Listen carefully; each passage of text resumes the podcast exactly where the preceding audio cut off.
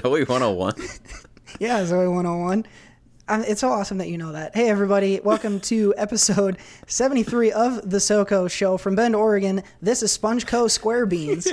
and, and I am joined, as always, from Iowa by Seth Ott. I'm I'm still stuck on why you did Zoe 101. I actually don't know. I was like, what what noise can I make that uh, that'll be entertaining? And that's the first thing I thought of. Yeah, I guess so. I make that noise more often than I want to admit. I do too, actually. Oh my god, good stuff. Um, we got a quite a bit going on in the show today. Uh, not a ton of news, but a lot of review stuff. Uh, a couple couple TV corners and a lot of movies to look at, uh, and a couple little bits of news that, that we'll talk about along the way as well. Uh, of course, Week 15 in the NFL, uh, the return of one word summaries. We took a week off of that last week, so a lot of uh, a lot of great stuff coming at you in a bit here. We got any shenanigans we should discuss before we get into Sheik? Well, I got a, I got uh, I got a one one bit of uh, happenings. So today was at work was uh, basically an ugly sweater Christmas spirit day because a lot of people are taking off the rest of the week, you know, and stuff like that. So uh, I wore my ugly Christmas sweater. Do you do you remember what mine was?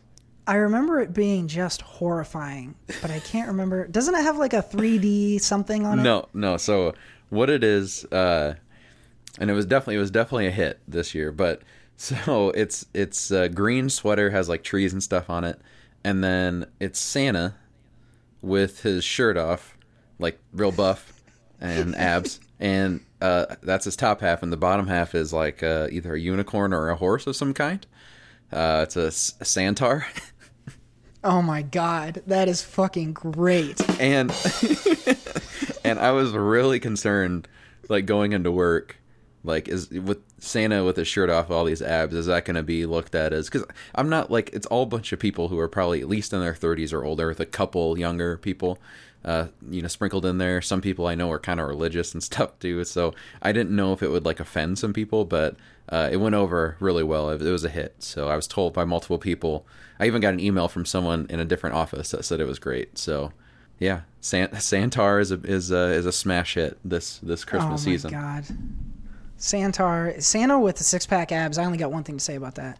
Nice. Nice. That's uh I don't remember having seen that. That Uh, w- like I Wore really it last don't. year to uh, we had our friends miss, and that's what I got it for. Oh. I had a lot to drink that night. That's probably why I don't remember that sweater. Yeah.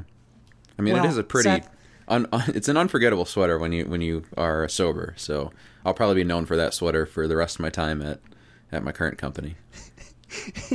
That's one way to get people to, to remember abs and associate that with you. So that's kind of a cheat code. I like it. That's awesome, bud. let's uh, let's jump into it. We got to start like we always do with Sheik tweets. I call you a punk.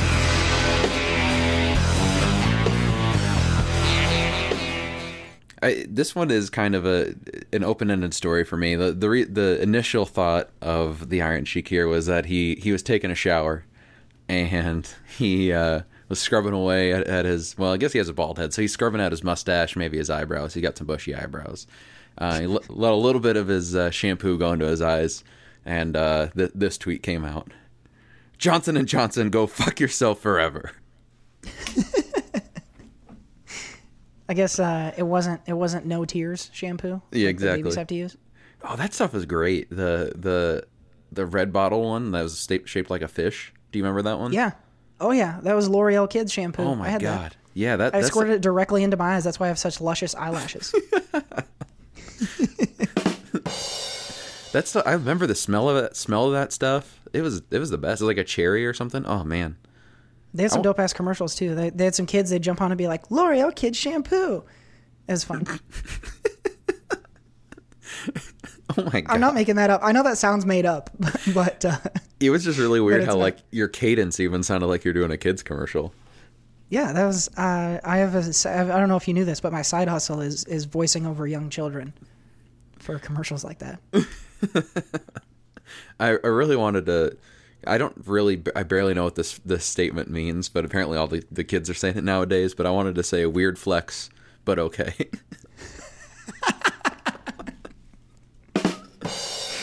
Oh my god, we just just now we now have recorded evidence of us getting old. Oh man. because that was that was that is something kids say. Yeah. I don't really get it, and you sounded awful saying it. So like we,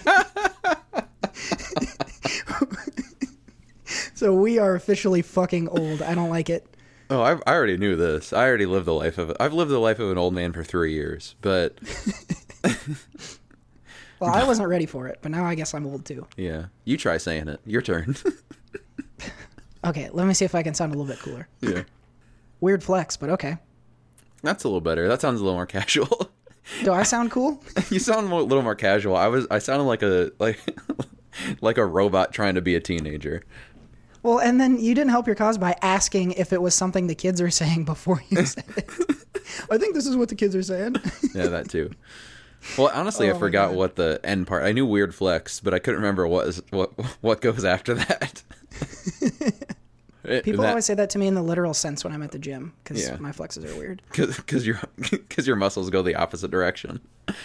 Yeah, actually, they look fine when I just hold my arm, but then when I actually flex it, it droops. I don't know. How, I think I'm the only person that that happens to. It's weird. You're like SpongeBob. I'm exactly like SpongeBob in a lot Yeah. of ways. Thank you. I appreciate that. Yeah. It's Uh, true. somehow we arrived at my inverted muscles looking like SpongeBob's uh, this week as a result somehow of Sheik tweets. I call you a punk.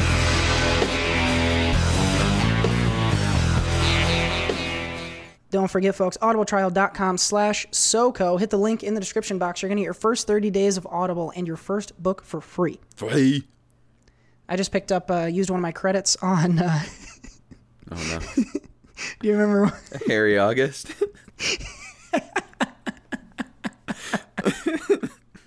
yeah, I got the first 15 lives of Harry August. and uh, I haven't started it yet, but I just wanted, uh, ba- basically, I wanted Mike to know that I took him up on his recommendation, So even though I haven't started it. um, so I I rarely go back to listen to the episodes, but for whatever reason, I was bored at work on Friday, nothing to do, and so I clicked on the episode and kind of listened to a little bit of it. And Harry August was early on in the episode, and so I was listening to that, and I I had forgotten about it from we recorded on Monday until it was posted on Friday. And and I was dying at work at shit that I was saying, and it just felt so weird. Don't you hate that? Dude, that's the life of the editor. The editor's always telling me, like, when you go back and listen to shit and laugh at it, you feel so stupid because you're like, I made that joke. they just released uh for because the orphan x book it comes out in january uh, they released a short story like they did for the last one so i think that'll be the next those will be the next two things i pick up on, in audible on audible um, over the next month or so so i'm very excited for the orphan x series especially with the announcement not too long ago they're doing the amazon series Nice. Very good stuff. Uh, take take us up on both these recommendations and uh, get yourself a Harry Orphan using your Audible trial free credits. 30 days in your first book for free if you hit the link. Free Let's move on, and we have some one word summaries. There's only one word to describe you, and I'm gonna spell it out for you. One word summaries is back. Seth has scoured the internet for three wacky news stories that he will summarize in one word apiece. Uh, don't worry, folks, we're only going to cover one of these stories, but all three links will be available in the description box. So if we don't choose the one you wanted to hear, uh, just go ahead and hit the links. Uh, you'll also find links to all of our sponsors and all the stories we're talking about today um, and all sorts of fun stuff. So make sure you check out the description box. Oh, timestamps there as well if you want to skip around in the show. So check out the description box uh, for all of that fun stuff. So, uh, Seth, one word summaries. What do we have this week? Um, just so you- just so the people know as well. Um, yes, we skipped video games because there's no no news, so we went from uh, little segment to next little segment. So, Yes. um, all right, your words are thieves, calendar, or jail. Hmm. I wonder if this is all one story about calendar thieves getting justice. Um, I, it's almost the end of the year. I need to get into the market for a calendar, so I will choose that one. That was my least favorite. Ah, crap. Okay, well, hit us with those other two headlines. All right, well, thie- thieves is definitely my favorite. all right. Ex NASA engineer's fart laced glitter bomb stuns package thieves. I saw this story and it's fucking great. Everyone should go re- like go to the description box and Okay. read that story because it's fucking hilarious. All right. Well, I'm glad. I'm glad uh, you've already read it, so I didn't. We didn't have to go over it. Um, Yeah. It would. It would. Have, it would have not been a surprise to you. So, uh, jail. Uh, this is kind of a cruel and unusual punishment, I think. Uh, Missouri, Missouri judge orders poacher to repeatedly watch Bambi in jail. Oh my god. That's next level shit. I don't know how that's constitutional. That's weird. It's pretty awesome. All right. Make him This- face the fact that his family, that the, the deer he murdered or whatever it is he poached, had a family. That's fucked It, up, man. it was deer. It just said uh, that he cut their heads off and left the bodies to rot. So Jesus Christ. Yeah. So he probably deserves it. But uh, and this one's good too. Um, very interesting uh, for calendar. Shirtless Vladimir P- Putin calendar is number one with Japanese women. What? Apparently, many women are in Japan are attracted to the Russian autocrat's un- unashamed machismo. Vladimir, Oh my god. Vladimir Putin's ragged sex, ap- sex appeal may be making Japanese women all hot and bothered. Oh, that's nasty. See, it seems a 2019 calendar featuring the 66 year old Russia president in various states of shirtlessness is the top selling calendar at Loft, a popular Japanese household items change chain. Calendar show photos show Putin dipping into a freezing lake in January, plays, playing ice hockey in February, and frolicking in the snow with dogs in December. That's cool because he's he's got the tough side, but then also the sweet side with the dogs. exactly. Um, I would buy this calendar. Sounds pretty awesome. It says uh, the Japan Times speculated many women were, were buying the calendar as a practical joke. The Guardian claimed Putin's un- unashamed machismo is so attractive to Japanese women that the autocrat's calendar is outselling even the country's top movie stars and athletes. So basically, he's outselling just Piko-Taro, and that's pretty much it.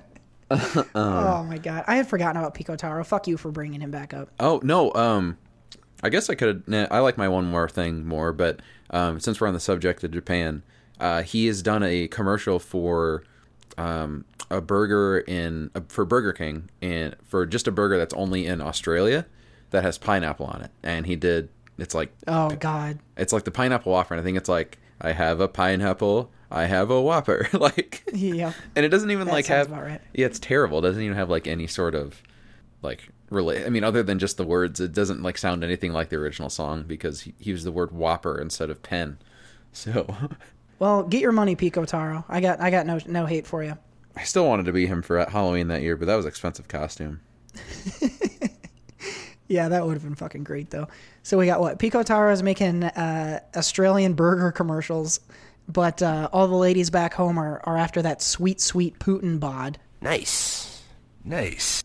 Which uh, I mean, the dude is chucked. I mean, he, he's in shape for as old as he is, or they're great at Photoshop in Russia. I don't know which it is. That's gonna do it for this week's one word summaries. There's only one word to describe you, and I'm gonna spell it out for you. We had one of the strangest weeks in a long time in the NFL, Week 15.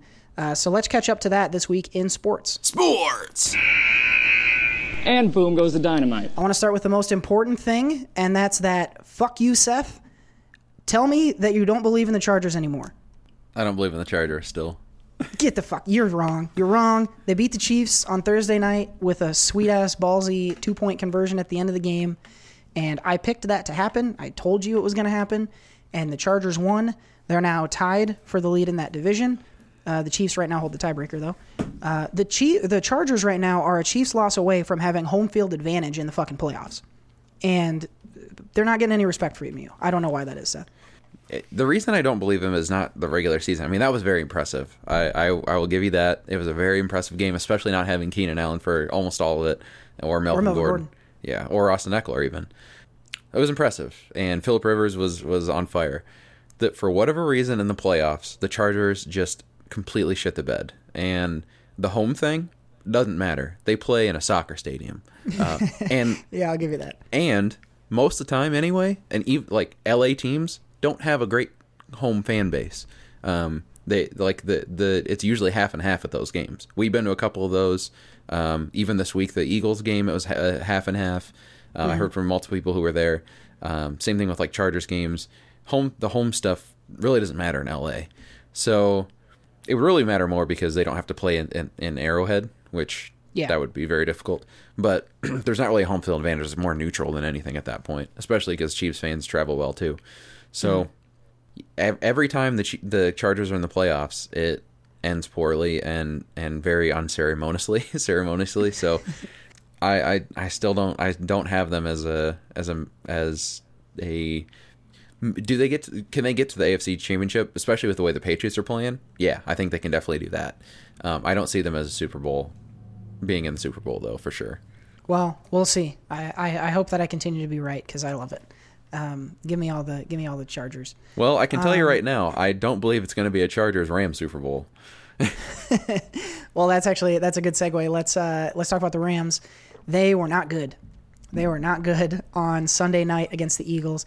I don't know if it's Sunday night or if it's something going on with Goff or the play calling. I, the Rams are out of sorts right now, and it's very ugly. They've played a really poor three games, even though they beat Detroit a few weeks ago.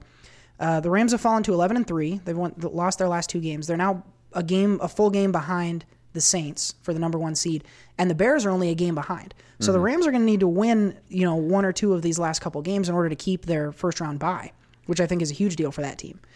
Um, yeah, they've just not looked good. They're not. Um, they haven't been super balanced. They they're not passing the ball well. It seems like a lot of the creativity in that offense has has just not been there. Um, the defense has been playing okay. Uh, they give up 30 to the Eagles, but uh, they still, I think, played well in general.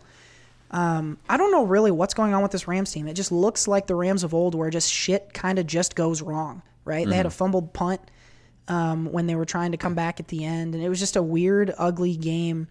Uh, the Rams finish against the Cardinals and the 49ers, so hopefully they can get those games, I would think. But Well, I don't know Yeah, they're kind of they're kind of 49ers. limping in. 49ers have played well though. Um, They beat and the the Rams are just kind of limping in.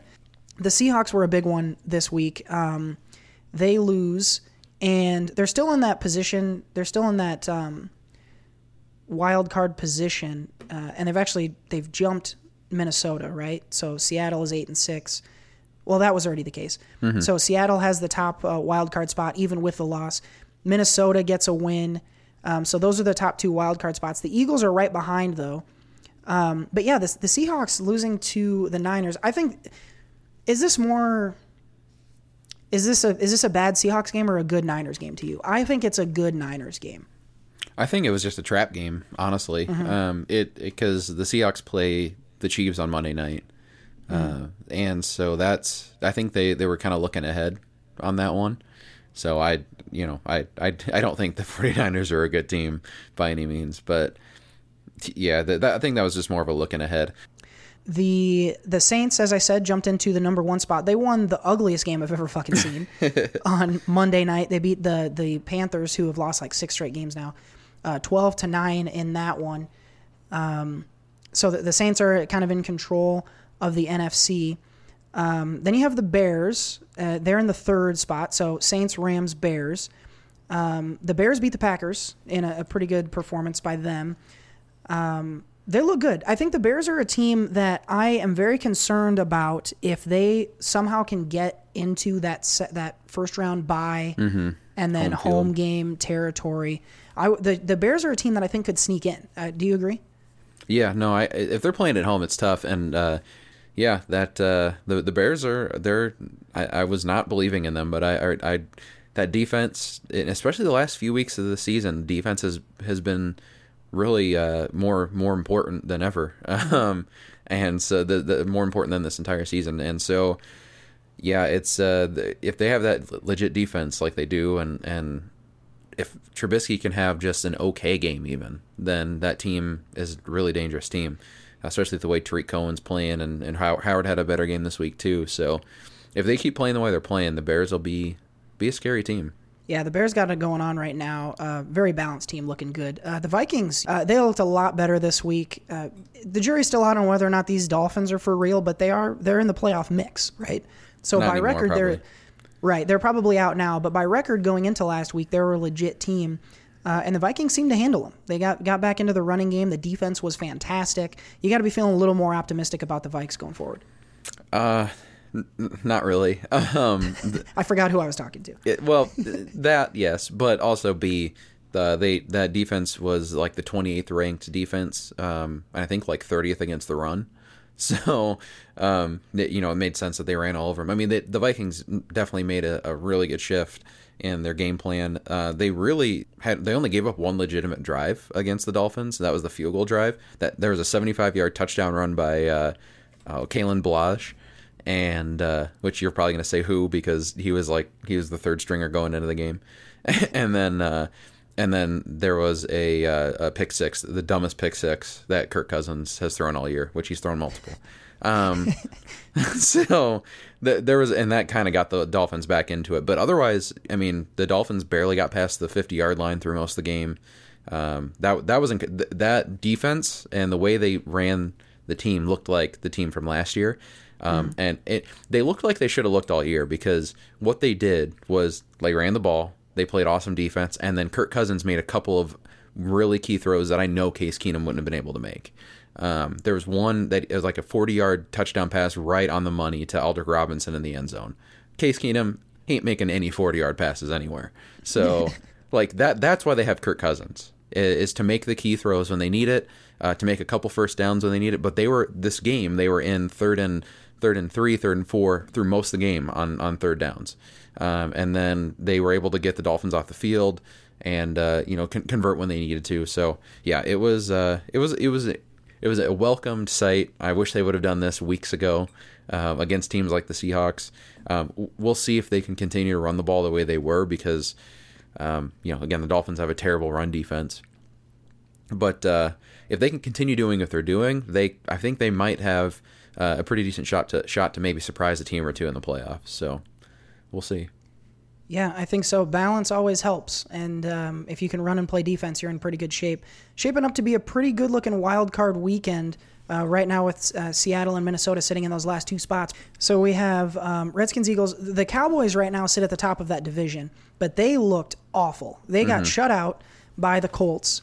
Um, I didn't see highlights from this game, so I don't really know. But I saw the stat lines, and they just were all they were just bad. They got dominated by the Colts. Um, I don't know what you've seen. Is this uh, Cowboys are bad, or watch out for the Colts? Uh, maybe a, maybe a little bit of both. I think. I mean, actually, I do think look out for the Colts. To be honest, um, they're they they're like we talked about it a week or two ago. I mean, the Colts are playing amazing defense from you know for, compared to what they have been playing uh, in the years past. Um, Luck has been efficient. Um, the last couple games he's been kind of down in terms of numbers, but he's been very efficient. Doesn't turn the ball over very much, and he's just um, you know he's he's he's super accurate. So, and then this last week especially, they ran the ball really well with Marlon Mack.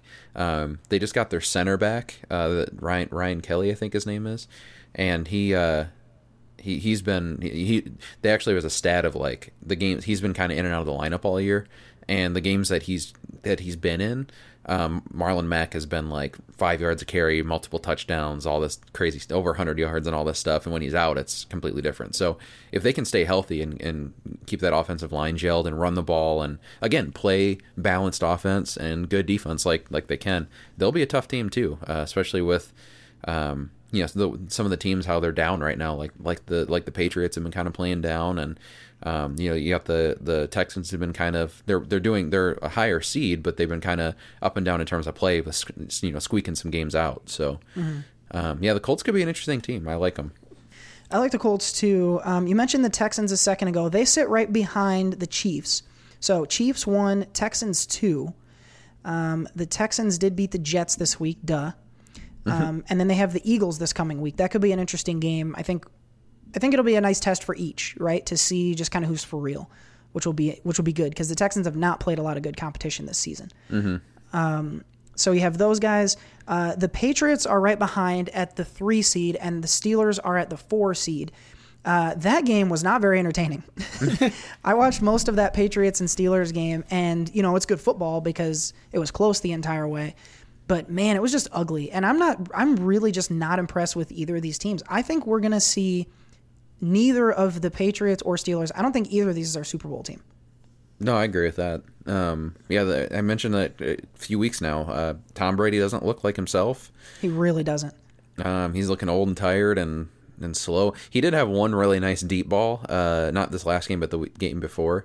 Um, but other than that, I mean, just you, he's just kind of looking like a shell of him form, his former self. And yeah, the Steelers are, you know, they're they they they just always played at the level of their competition, and um, they're now now they are starting to get like James Conner's getting healthy. He should be back soon.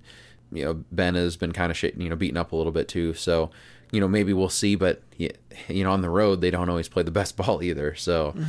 Uh, we'll we'll see what with with them, but I agree. I don't see them in the in the Super Bowl. I think it'll be you know more I, I still I think I still pick the Chiefs, but um you know, and I don't honestly the Chiefs are probably my pick because I don't see the Texans being there, uh, especially Lamar Miller hurt now. Um, don't know how don't know how serious that is, and I I got I mean I just don't see that I don't see I don't picture the Chargers in the Super Bowl. I just can't do it right now. I can't wait till they do it. Um, Patriots have the Bills this week uh, in Foxborough, so that should be a win for them. Uh, Steelers, though, they go to the Saints, so watch out for that one. That could be a, a pretty interesting ball game. Those are the top four seeds. Uh, right now, the Chargers are the five. Again, they're in that first wild card, but could potentially get that division uh, if the Chiefs slip up. Right behind them for that last wild card spot. Last week it was a four way tie. Now we're down to three teams: Baltimore, Indianapolis, and Tennessee, all at eight and six. Um, the Ravens are in danger of getting that division. If the Steelers lose, the Ravens can jump them and get the division right now. Um, but let's assume they don't, and it's Ravens, Colts, Titans. Are you still on the Colts as the team that uh, that you think comes out of that three way tie? That's the team I'd like to see, but I th- I think it would be the Ravens. Mm-hmm. They they just been pl- they've been playing these good teams really tough, um, and then they've been doing what they need to do against the the teams kind of closer to, you know, some of their the where they their level of competition. Lamar Jackson is making the throws he needs to, but more importantly, he's just running an efficient offense, keeping the defense off the field. They're running the ball super well uh, with both Kenneth Dixon and Gus Edwards, and uh, yeah, I mean they have a, they have the number second ranked defense right now, so it's it's uh, it's hard to number second sound really stupid. The number two run defense uh, or overall defense, but um, yeah, they're they're they're a pretty impressive team for being such a complete uh, opposite of what we see for NFL teams right now. Um, they're they're pretty impressive, and I think that they would be the team that would probably um, have be be the most playoff ready and and and be the most uh, be the most dangerous. I think, and just because they play such opposite football teams, they they have the best shot of keeping a close game and and I think maybe surprising a team or two. Yeah, watch out for the Ravens, man. I've been paying a little bit closer attention to them, and um, they still aren't getting a ton of respect. But but watch out for them. They they could definitely, I think, surprise a couple teams. I think what we're seeing in this last month of football has been these high flying, sexy offenses that we saw in September are slowing down a lot, and it's your defensive teams, like you know. Um, the Cowboys and the Colts and the Ravens are the teams that are climbing the board. The Chargers have a pretty solid defense. Uh, the Bears. These are these are the teams that are climbing the boards, and your Chiefs, Rams, Patriots, Steelers. Those are the teams that are sliding downwards. So, I think once we get to playoff football, it's gonna it's gonna be really interesting to see kind of what prevails, offense or defense. Um, and actually, to that point, uh, Seth, you brought up before the show a really interesting stat about how many uh, how much scoring there was in Week 15. Yeah, it was. I mean, it was one of the the lowest scoring weeks uh, in a very long time. It was. Uh, there was only like 65 touchdowns scored this week. Um, there was, uh, which and and I think that was the stat that was aligned with uh, the lowest lowest touchdowns since like week 10 of week 10 of 20 or week 17 of 2010, which is the week that teams don't have any starters playing. So yeah, I mean it was it was an insane week, and I, even last week was pretty low scoring. I mean the freaking Vikings were the highest scoring team this week with 41 points. So what's that tell you? They scored seven the week before. So um, yeah, it's uh, it's it's really interesting. Um, that being said, with like the Chiefs, th- I mean they still scored like what 28 points. so I mean they t- 28 points is like one of their lowest, if not the lowest of the season. Um, and uh, they were up by two touchdowns at one point in that game. I, I think I think their offense is kind of one of those. It's like they're very they're one they're very consistent, and they're also uh, one of those. It's kind of like out of all the teams that have slowed down, they're they're a team that's kind of um, immune from that. They're they're a team that's still putting up points uh, no matter what. So um, they're they're they're still my team to watch out for. Um, they're just overall. I mean, they have these they have third string running backs, go, you know, running cra- you know running for crazy amount of yards and touchdowns. Yeah, and- they do. They're on my fantasy team. so they- they're they're a deep team. They're um, you know they're they're able to score at will. That's why the Chargers went for two. If the Chargers went, you know, didn't if they missed that two point conversion, completely different narrative. You know, so um, yeah, it's it, the, the the Chiefs and especially now with the Chargers getting that win right now as opposed to in the playoffs. Uh, I think the Chiefs are going to have a little bit more to play for if they do end up seeing the, seeing the Chargers again. so We shall see. I hope it happens. So, and I'm going to make a bet with you on it. Um, it's going to be good stuff. Last two weeks going into uh, the NFL regular season, no more Thursday football. Uh, we got a couple Saturday games, but we're not going to pick them. Uh, we'll just say that we ended the season, and uh, mm, I think I won I don't on the Thursday did. picks. who who knows? I don't. Um, but uh, yeah, no more Thursday football, so no game to pick. Um, but I will make a, a, a small programming note. Uh, I don't know if you guys know this, but I am in the championship final in uh, in our fantasy leagues uh, fantasy uh, playoffs. So pretty excited about that. We'll see. I got a lot of guys hurt, so uh, we'll see if I'm able to pull out the victory. But the listeners will be among the first to know if I if I am indeed the champion because I'll scream it. yeah, yeah I'm I'm glad you live in Oregon. Yeah, no shit. I moved out. I moved away from everyone I could shit talk, and now watch me win it all. It's gonna be good. I, I'm glad I can only talk to you one, or that I'm glad I'm glad that I only talk to you uh, that where I can hear your voice once a week because uh, it would if I would have been still living with you I'd have heard it every day for at least two months. You're goddamn right. And uh, we'll figure out a way to make that happen if I do win anyway. So, uh, a lot of great stuff. The NFL is heating up, so uh, make sure you come back each week for the updates. Uh, that was the sports section. Let's move on, and uh, we have a pretty fun video game related Mambo number five. Ladies and gentlemen, this is Mambo number five. So we talked last week about the new uh, Crash Bandicoot N. Sane trilogy and the Crash Team Racing update that is going to be coming out next year. Uh, we've talked about Spyro remastered uh, that uh, that Seth has been playing on the PlayStation 4. Uh, so we thought we would count down a list of, of five of the of the games that we would like to see remastered. So these are our our our hopeful remaster candidates, sort of our wish list, uh, if you will. And I- I'm pretty excited about my five. I don't know what you've got, but uh, I think is it your turn to go first? Number five. This one might be a punt for you. Um, number five is a PlayStation One classic. Um, one that I know we bonded over back in the day, so much so that we kind of created a a weird game on the playground. So I know what you're gonna say, and it I do have it higher. So let's save it. okay. Okay. and we'll, you can tell you can tell that story then too, but we'll save it for later.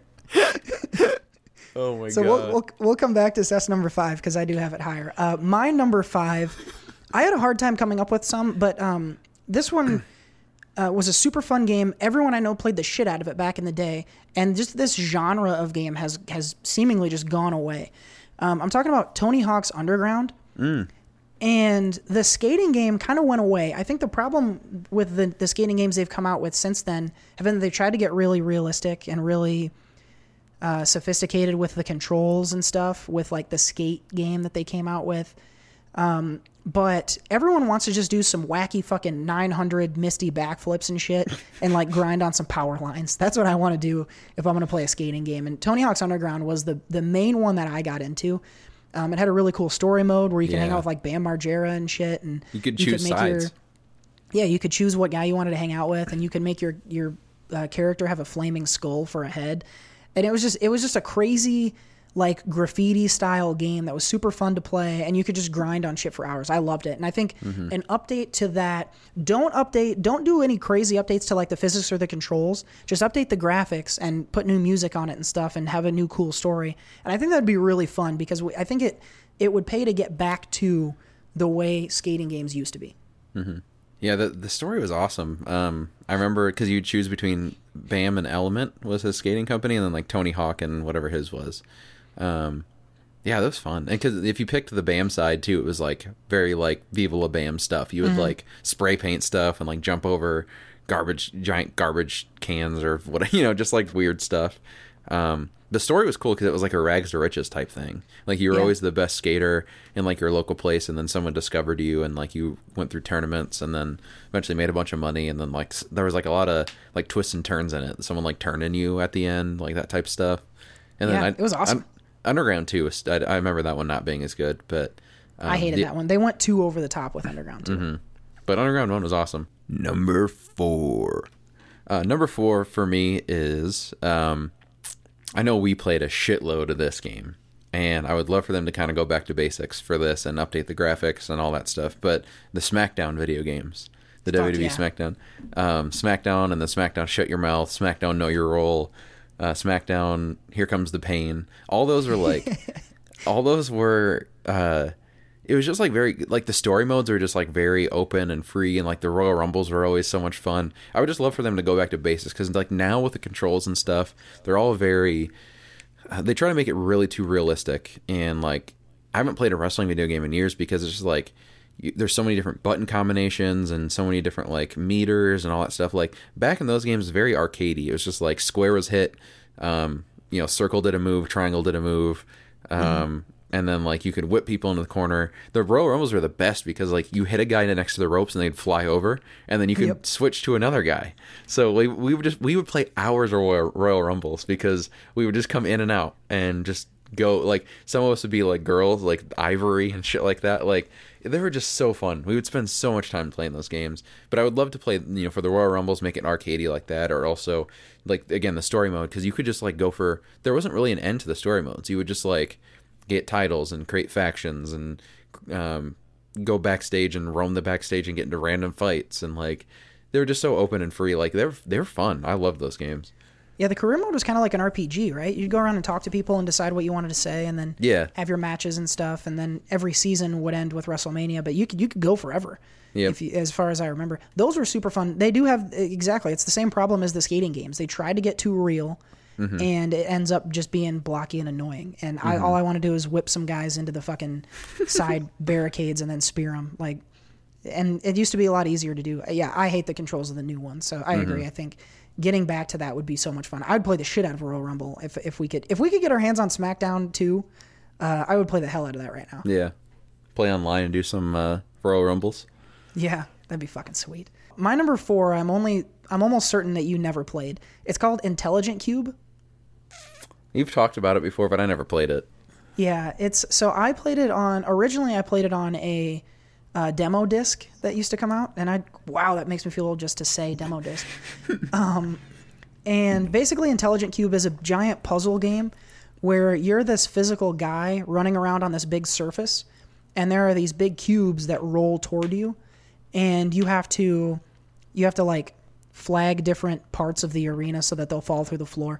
And anyway, it, it's a giant puzzle game, and you're a guy, and if you lose, you get crushed by these giant things, and it's awesome.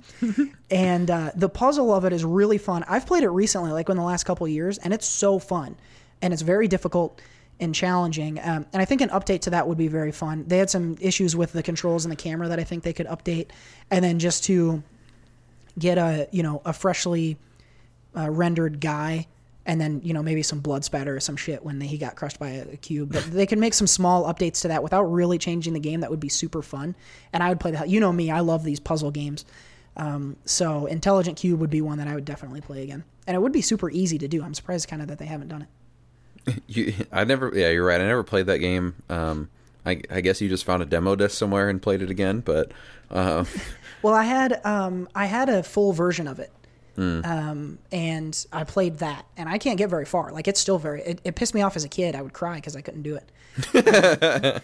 and uh, when I played it recently, I didn't cry, but it did definitely piss me off. you cried. Shut up! No, I didn't. um, You're just reminding me of like how so like, you talking about how frustrating it is.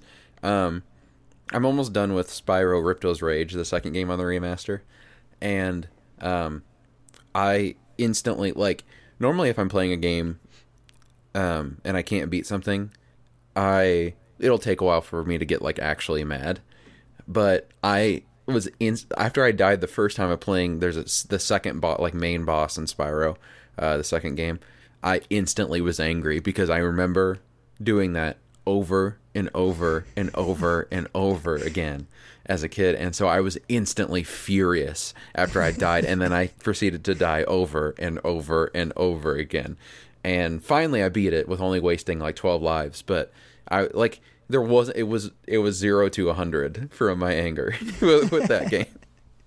Oh my god, that's great. I can empathize though too. There are some parts of Crash that I'm going through that are particularly taxing, and uh, yeah, you you pretty quickly revolve or devolve back into a nine year old who's just ready to sling shit across the room. You're like wishing that Kyle was there to, to punch in the arm or something. Oh, that poor kid. Number three. Uh, number three is uh, the Burnout series. I would love an update Oh fuck yeah. the burnout graphics. Um, again, like all these games, you don't see many of these arcadey games like this anymore. You know, it's a lot of everyone's just trying to be so real and look realistic and and all that stuff, and you don't really see a lot of these arcade weird different type of games like burnout you know crashing into people and like that's how the, you win the game is by you know taking down the most people crashing them and all that stuff. Uh, the old replays that of taking people down are awesome.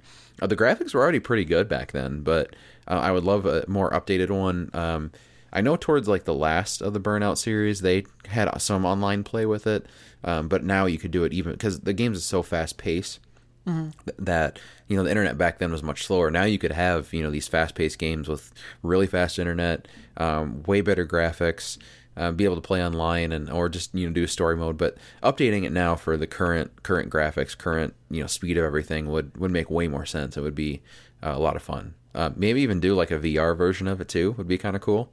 Oh, that'd be so fun. Yeah, but no, a burnout, burnout, uh, especially burnout revenge or Trevenge as it appeared on the, the cover, um, would be an awesome remaster. My number three. Did you ever play Bloody Roar? Um, I played. I think didn't you have it on like Xbox 360? Real briefly. I had it on. I had it on PlayStation. Okay, Either I'm play, thinking- PS One or two. I don't. Know. Okay, remember I'm thinking one. of something else. Yeah, but I remember those games. Yeah, I had Bloody Roar 2 is the one I owned. Never had Bloody Roar 1. Don't know anything about that. But I had Bloody Roar 2. And you're basically it's like this Tekken style 3D fighter game Yeah. and you each each character has an animal that they can turn into, kind of like your animorphs where you um you become this anthropomorphized like fucking cougar and then you just slash the hell out of whoever the other guy is because he he doesn't have his power up yet. So you just beat the hell out of this man with a cougar, and um, it is incredibly violent and incredibly bloody and very just dark and scary. I have no idea why my folks let us play it, um, but it was super fun. But it was really blocky. Um, there was a kind of interesting story. It was kind of like um, kind of like Street Fighter, where each character had their different story and they would all kind of interweave. And um, so you could play with different characters and get a different story. Um, really fun. Mechanically, it was pretty cool. And uh, yeah, just really updating the graphics to this because, and which they can do because Tekken still comes out. Uh, I think this would be really cool. Uh, kind of in that Mortal Kombat where it's gotten to incredibly gory murders. Uh, I think Bloody Roar could, could kind of find a spot there. But uh, fighting games are kind of saturated right now, so I, I'm not surprised this hasn't come out. But it would be so fun because I used to play the hell out of this and beat the shit out of my brother. Number two. Uh, number two. There's a so there's a couple caveats with this one. So the first one, so it's the Super Mario franchise, and what I'm thinking here. So the first one would be like Super Mario 64, just updating the graphics and all that, because um, Super Mario 64 uh, is one of the few games that I've played multiple times through. I played it on multiple platforms actually, on 64 and the DS. I played it through on, and uh, I would love to see an updated graphics. You, I got the reason I thought of this. You get a little taste of it in Super Mario, um, the the one that just came out for the Odyssey. Odyssey. I don't know why I couldn't think of that. I kept thinking hats, Super Mario hats. but you get a brief taste of it in there. You get to go back to the the castle and you like when you go inside it has the same music and all that shit, which is awesome and it made me like, "Oh my god." Uh, made me think of that, but I would love to see a, a remake of that, or not a remake, but a remaster of that. Um, I'd also thought about too, and I don't know how this would work, but um, remastering the original games, but and, and they've kind of done that. But what I'd rather see is maybe like kind of remaster it into the same camera as Super Mario, like the Super Mario 64s and Odysseys and all that stuff. Um, it'd be Oh, interesting cool. to see if that would work. Um, but really, I mean, if you're just doing a straight up remaster, I would love to see uh, Super Mario 64. I would play the hell out of that. It'd be cool to do an over the shoulder camera where you're walking down basically always you'd be walking down a super narrow pathway just straight Hmm. forward. But like having to jump shit. That could be fun. That'd be that'd be interesting. I bet I bet that's been like considered. So and you we'll actually do that for just the first level in Mario. There, there is there is one of the Mario. It might even be Odyssey where you go down into a tunnel and do that. Um, just the first, you know, the first world one one dash one in Mario. But I Oh, would love yeah. to see like an entire game and maybe expand the camera out a little bit because it is just like you're in like a you just run straight in a rectangle essentially and jump over, you know, kind of the stuff. But Yeah. Yeah, that one could be fun. Um, my number two goes back to one of my OGs as well. And you mentioned this last week when we were talking CTR. Crash Bash would be so fun. Crash Bash is effectively uh, Mario Party, except for it's Crash Bandicoot. And I think it's it's I in some ways like it better than Mario Party because the games are shorter and they're more intense. They're more action based, and um, and just those couple things. But Crash Bash is super fun. There's some really creative and fun games. The characters are always doing their thing. Um, and again, not you wouldn't need to change much. Uh, update the graphics, the controls a little bit. Uh, maybe add a couple characters or a couple new games, and it's really just a fun party competition game. You could add an online element as well. Um, and I, I think we may end up getting this because it seems like everything else Crash is getting made. Um, but I hope Crash Bash is one that we get because I used to play the hell out of that too. Um, everything on my list here is something I used to beat the piss out of my brother in, and this one's no exception. and as you can tell, I didn't have any siblings. I was alone, so these are not games I did that. Oh, you had me, buddy. Uh, Crash Bash is one that I uh, I agree with. It's not not on my list. It's definitely an honorable mention, but um, yeah, it uh, it would be a lot of fun to go back and visit that. Especially if again you can do an online element to it as well. Um, and I've seen a lot of articles online talk about that one being as a potential re- remake or remaster. So number one, number one for me again, kind of uh, it's a, I, so I'd want exactly the same story and and all that stuff, but I want the God of War games remastered as the same way they're re, they, they're done in g- this newest God of War because gotta say that was way more fun. Like I mean, I love the original God of War games and the camera and all that stuff, but it was way more immersive and way just a way better storytelling m- method, and the combat was a million times more. Um, I would say way more interactive, way more just felt it just felt more like you were doing more in in uh in in this God of War. I would love for them to go back and do that for all the games. I don't see that ever happening because that would take a lot. Um but that would be amazing if they did and uh yeah, being able to actually throw around the the swords instead of just hitting square and it goes in circles and uh walking the camera behind Kratos instead of above and all that stuff. Uh, remastering everything to look like that got this newest God of War um, would be would be an intense challenge. No, they did remaster the original ones for like PS3, and I mean, really, all they do is put some little extra gloss on the on the you know on, on the, the graphics. They did the Yeah. same thing for God of War three for God of, for the PlayStation four. Just put a little more gloss on it.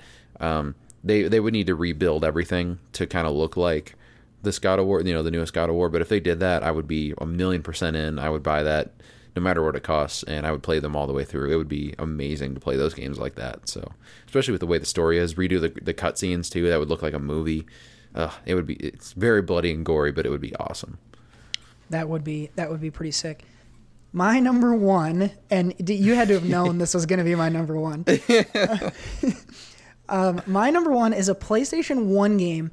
It is the reason I had to buy a controller with joysticks because you needed joysticks to play Ape Escape. And Ape That's my number five. anyone who has played Ape Escape fucking loves Ape Escape. Like it is an amazing game. First of all, it's huge. There's so much game in this. It's it takes a million hours to play. Um, basically, the the premise is a bunch of uh, a bunch of super brained monkeys have escaped out into space and time, and you have to travel through space and time to capture them all. And then there's like a couple bad guys that you go up against too. And you have a net, like a big net that you control with the right stick. And it was so, so fun. And there's all sorts of little wacky side games and stuff that you would do. It's kind of the first open world game I ever remember playing. And um, it had some some kind of platforming elements, but a lot of it was wide open. And it's just a, such such a fun. And you had like a bunch of gadgets and stuff that you would use. It was funny, um, but the graphics were terrible and the camera was impossible. I played this one on PlayStation, and then I got it again on the PSP, and it was very hard to play on PSP. Um, but uh, this would be an amazing remaster. They could do, they could give it the God of War treatment and totally beef him up and shit, and it would be so fun because it's like you got to look and find where the monkeys are, but then you actually have to go through the action of like beating them down with a club so they're knocked out and you can net them. and like there's all sorts of the mini games in this. Ape Escape is is one of my favorite games of all time, and at a, re- a remaster would be amazing. I would be there day one for it. Yeah, that was my number five. Uh, definitely remember. I remember how much you loved the game, and then because I think because you beat it at your place, and then I had it as well, and I think you then came to beat it at my place as well. That used to be a thing we did. I would come play the last levels of shit at your house. Mm-hmm. yeah, it, the story was actually pretty awesome too. Like the like the, there wasn't there like stuff with his like he had a the main character had like a brother that was kind of Yeah. like The brother was brainwashed to Yeah. hang out with the bad. There was a one bad monkey who was mega smart, like as smart as a person, and he Yeah. brainwashed your brother. So you eventually have to knock his ass out too. Mm-hmm. Yeah, there was some like interesting story in it too, but yeah, it was a lot of fun. Um, yeah, we we uh, if we had the the going back to what I was talking about with when I was going to explain the game. Um, we had uh, we loved the game so much we created our own version called the Monkey Men, Monkey Man. which you know looking back probably was uh, um, maybe not the most uh, Can you politically imagine how can, you imagine how confused our teachers must have been when I was running around letting everyone call me Monkey Boy? Like, I, I lost my black card before I knew I had it because we were playing that fucking game, and that was yeah, that was fun. And we had like we all bought the same watch from from like Pamida, and they. And they they were used to fire up our monkey powers, and then we climbed on the monkey bars, and, and we went up against our arch nemesis. it was this girl we didn't like who didn't know she was even playing. You remember what her name was? booger woman.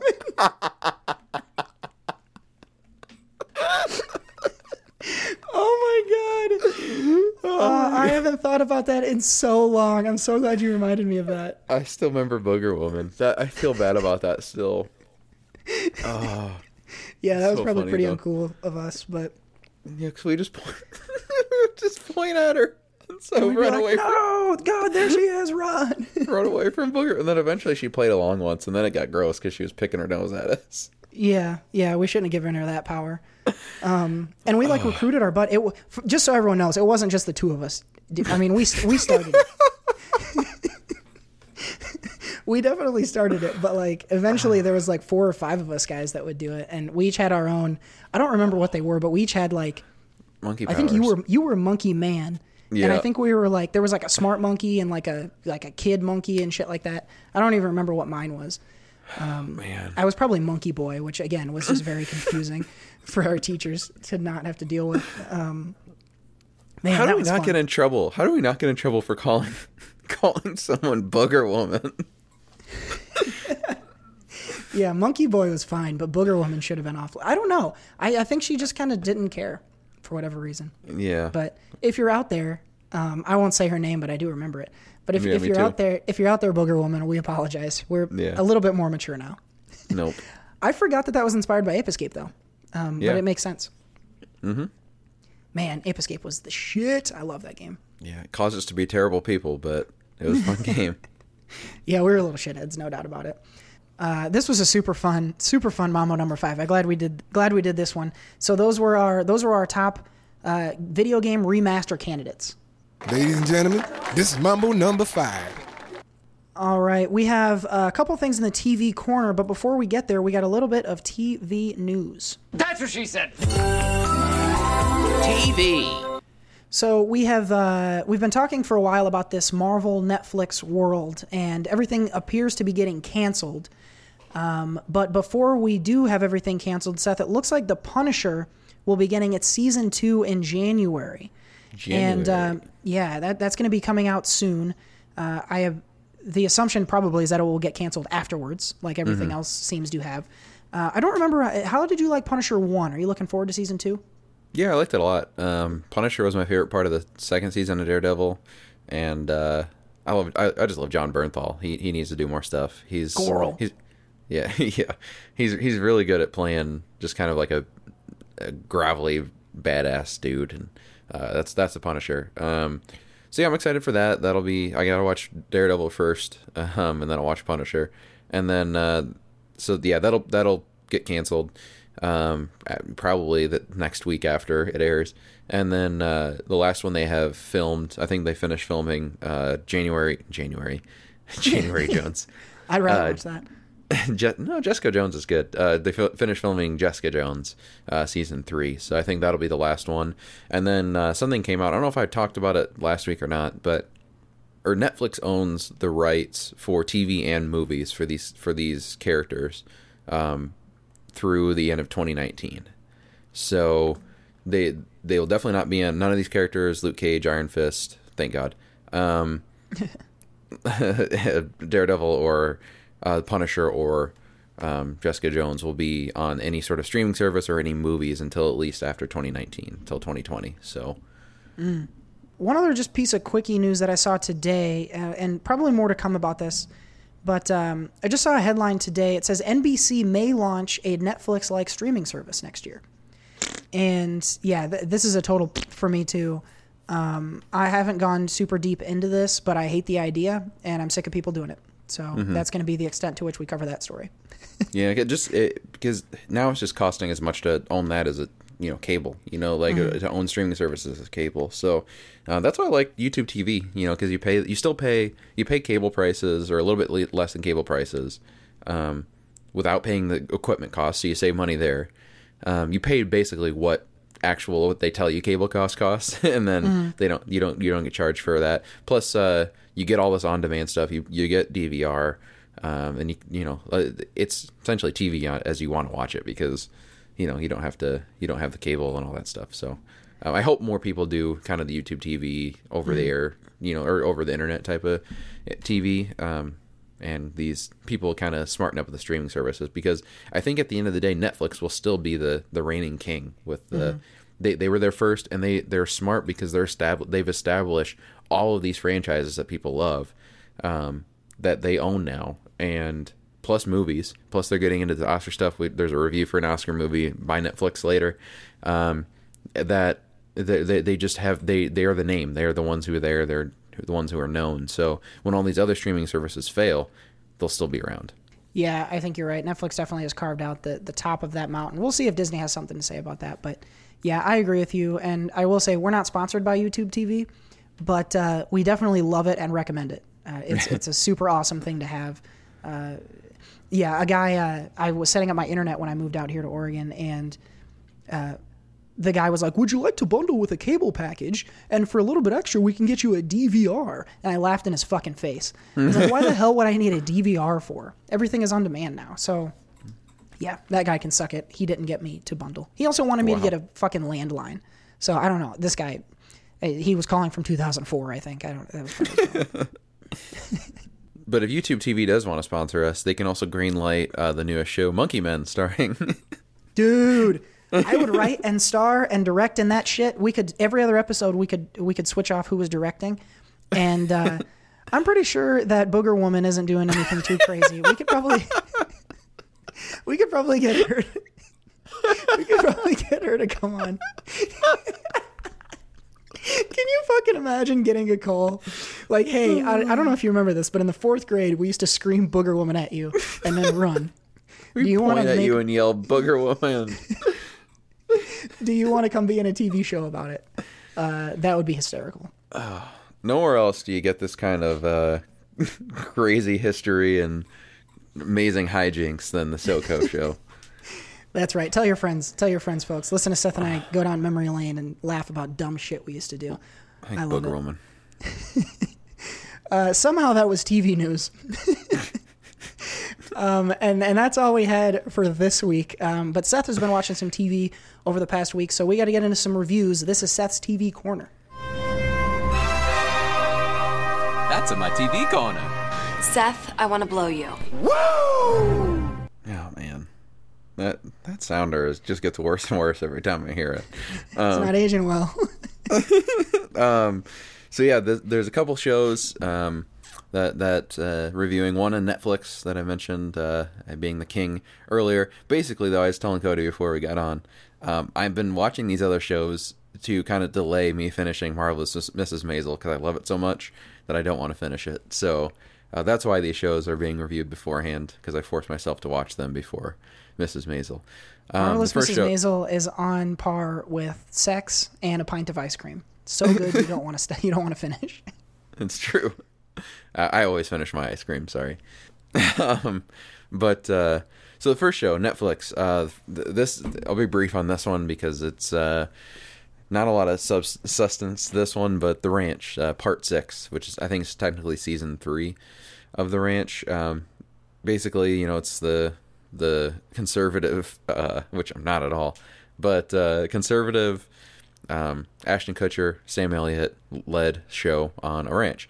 Um, I've talked about it before. It's, uh, I mean, it's, basically that 70s show, but in Colorado, um, and in current times.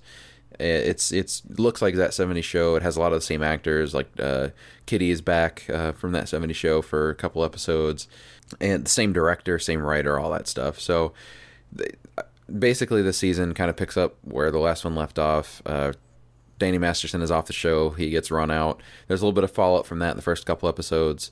Uh, it's very uh, weird uh, because they still talk about him a lot, and it felt kind of like beside the like it very much felt like they were like um, he got kicked off the show, but it wasn't our dis- choice type of thing, um, which I thought was very dumb. They should have just let it go. Um, there's even an episode too, like where they uh, explain what happens to him, and they kind of, or not even explain, they they kind of add more to what happens to him, and it's an episode that they try to be somber and sad, and uh, there's no laugh track behind it, so they make jokes, but there's no laugh track, or they didn't have an audience there or something, and it was very weird. Because they're still making the same like weird jokes, but it's just silent. I'm like, this feels weird. And then after the s- sad, somber moments happen, the laugh track is back. so um, it's a weird episode. But after they get past that, it's back to kind of the normal show. Uh, I definitely laugh a lot with the show because a lot of the humor is, you know, very uh, that 70 show s quick wit, you know, quick witty, very character based. You know, like Sam Elliott's just very dry and angry. Uh, Ashton Kutcher's character is very uh, dumb and kind of uh, aloof. Um, they add Dax Shepard to this to the season, and I like him a lot. I, I like Dax. I think I've liked him from his podcast, Armchair Expert, but I think he's also just. I mean, I like him in Without a Paddle. He's very solid in a lot of the stuff that he does. Um, he's he's definitely not. They they do make a point to make him different than the Rooster character, and I kind of like his dynamic. They actually kind of address some some interesting like PTSD stuff with him too, which is cool. But the show as a whole, I mean, it's just you know half hour comedy, whatever it's it's either you like it or you don't. And it's if you like that 70 show and can handle some of the conservative humor which it seems like they do some of that kind of tongue-in-cheek as well. So they you know they know what they're saying. Um they they're just making the show for people in in on that part of the country who are going to laugh at it still but also kind of do like one of a wink and a you know wink and a nod like hey we you know we're making these jokes on purpose um if you can get past kind of some of that um, I, I I do enjoy the show. It's very easy to watch, funny, makes me laugh. That that being said, um, I I would I'll give it a, a three out of five. Um, Trump uh, Trump pro Trump comments, um, because it's the, the reason I'll give it a three. It's actually no, I'll give it a two point five, right in the middle. I'll give it a two point five because either you're gonna like the show or you're not.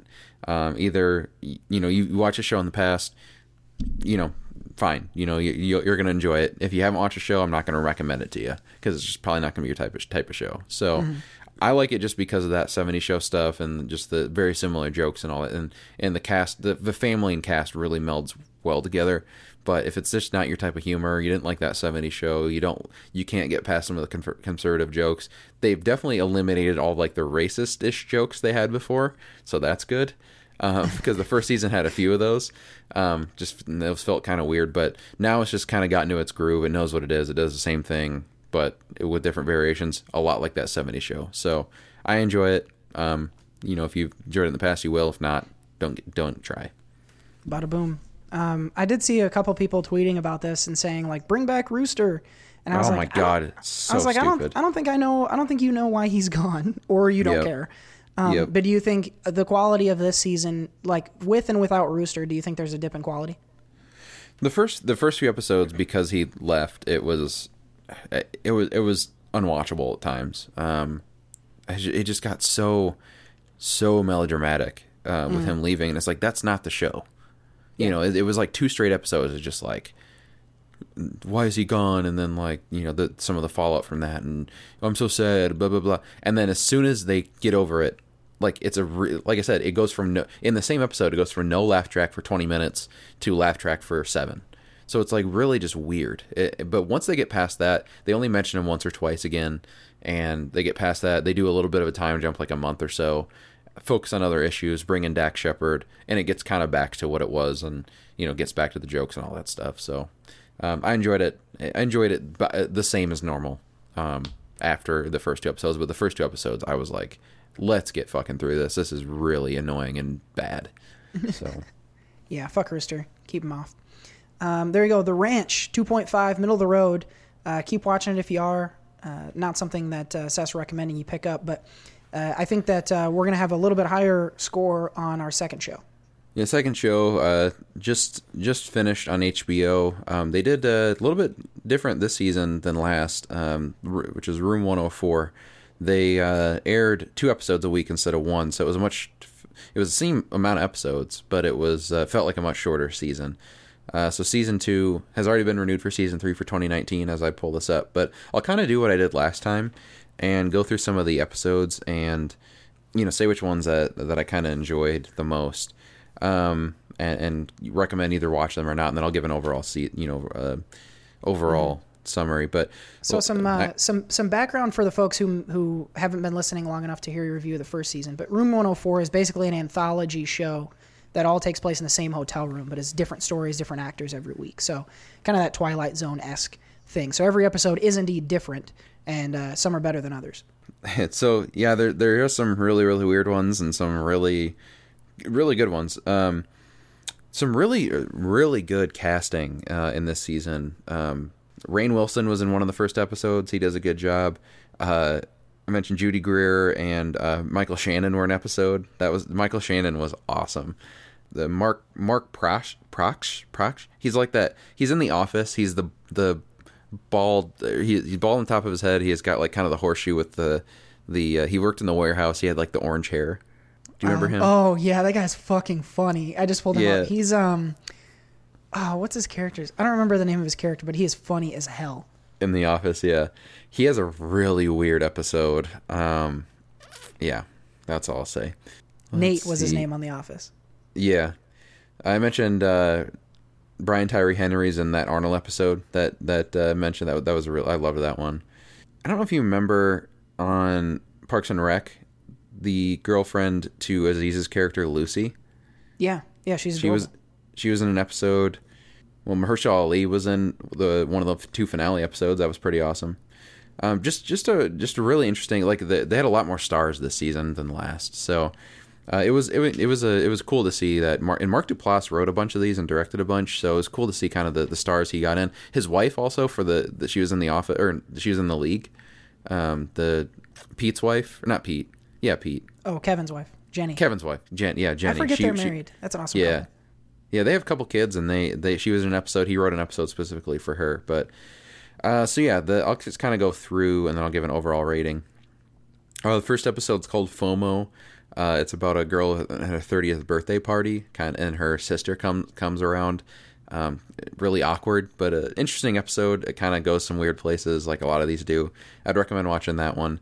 Uh, Mr. Moleville, uh, that's the Rainn Wilson episode. That was a really good episode. Uh, Mr. Moleville is uh, a music teacher uh, for Rainn Wilson. Uh, he was Rainn Wilson's music teacher when Rainn was in high school, and he invites Mr. Moleville to his hotel room to kind of talk over some things that happened when they were a kid. That that one's kind of a weird, tense episode that goes some interesting places. Swipe Right is the Michael Shannon episode with Judy Greer. Uh, Judy Greer is uh, on a date. She she uh, with like Bumble or Tinder or whatever. Michael Shannon is the date. He's a Russian political um, technologist, is what it says, Um, who he he has like security guards outside the door, and there's like a band in the like the first shot of the episode. There's like a, a like a marching band that pops out of the room. Like it's a really weird episode. um, and it's it's you have to watch this one. That one I would definitely recommend that one. Um, Hungry is the one with the guy from The Office. That is that one's fucking weird. That's the weirdest one. um, it's it's so weird. Uh, yeah. Uh, uh, uh, Woman in the Wall is a really. I knew where this one was going, but it was really cool.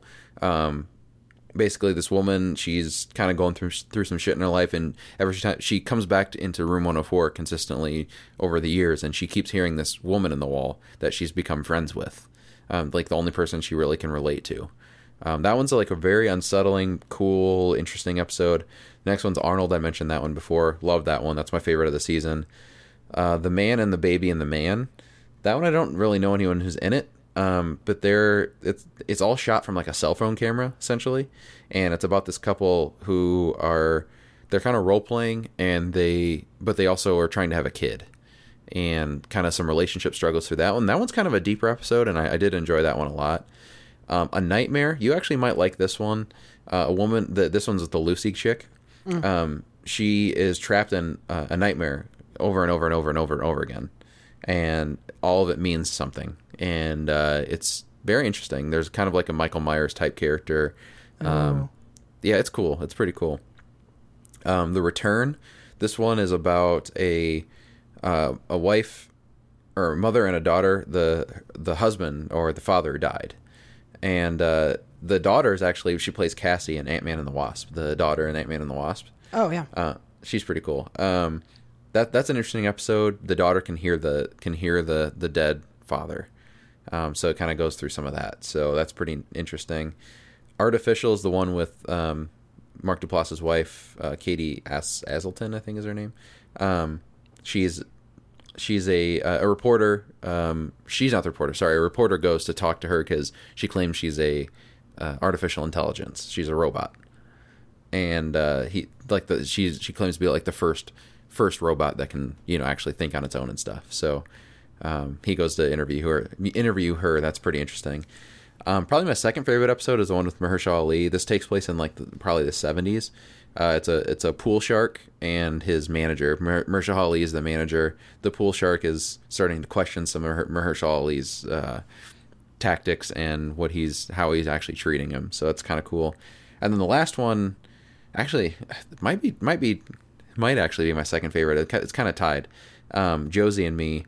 Uh, it's a, a woman who is uh, she's like a, a, a playwright and she or just a writer in general and she is talking to herself from college and reliving some nights in college and it's really and, and they actually play through the night. she's like following her her younger self around through different like scenes through different scenes all in room 104 but you can like one's in like a dorm room one's in like a, a frat house type thing but it all looks like room 104 but it's like different people in it and like it's set up to look like these different rooms which is interesting That sounds Um, fucking sweet.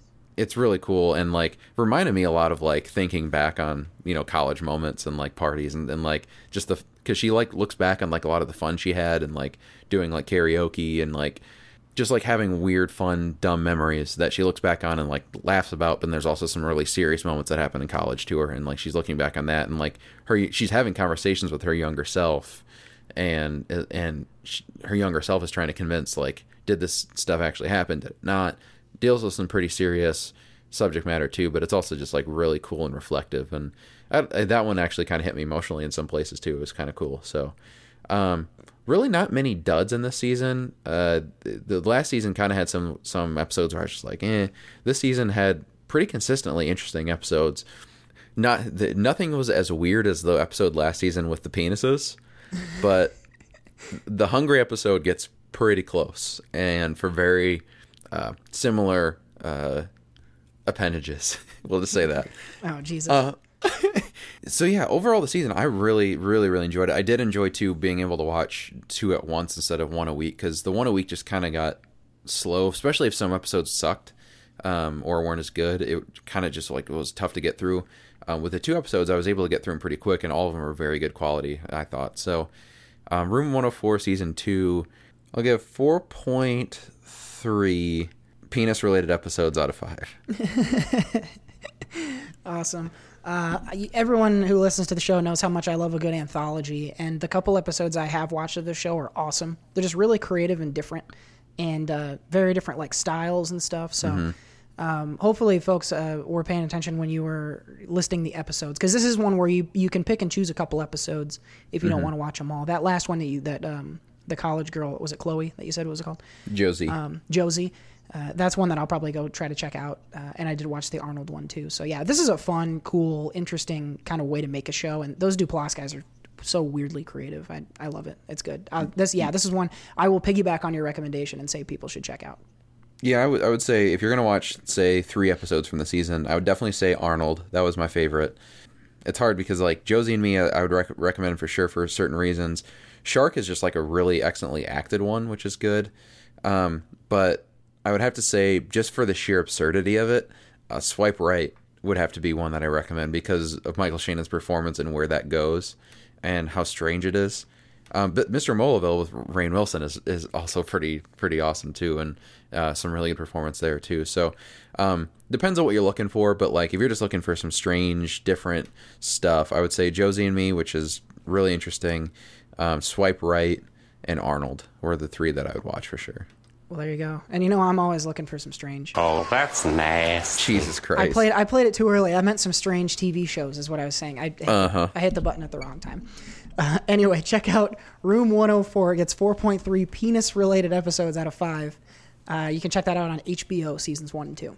From there, let's jump forward into the sick, sick mind of Seth Ott this week in high Hypotheticals. What you want, what you want, what you gonna do?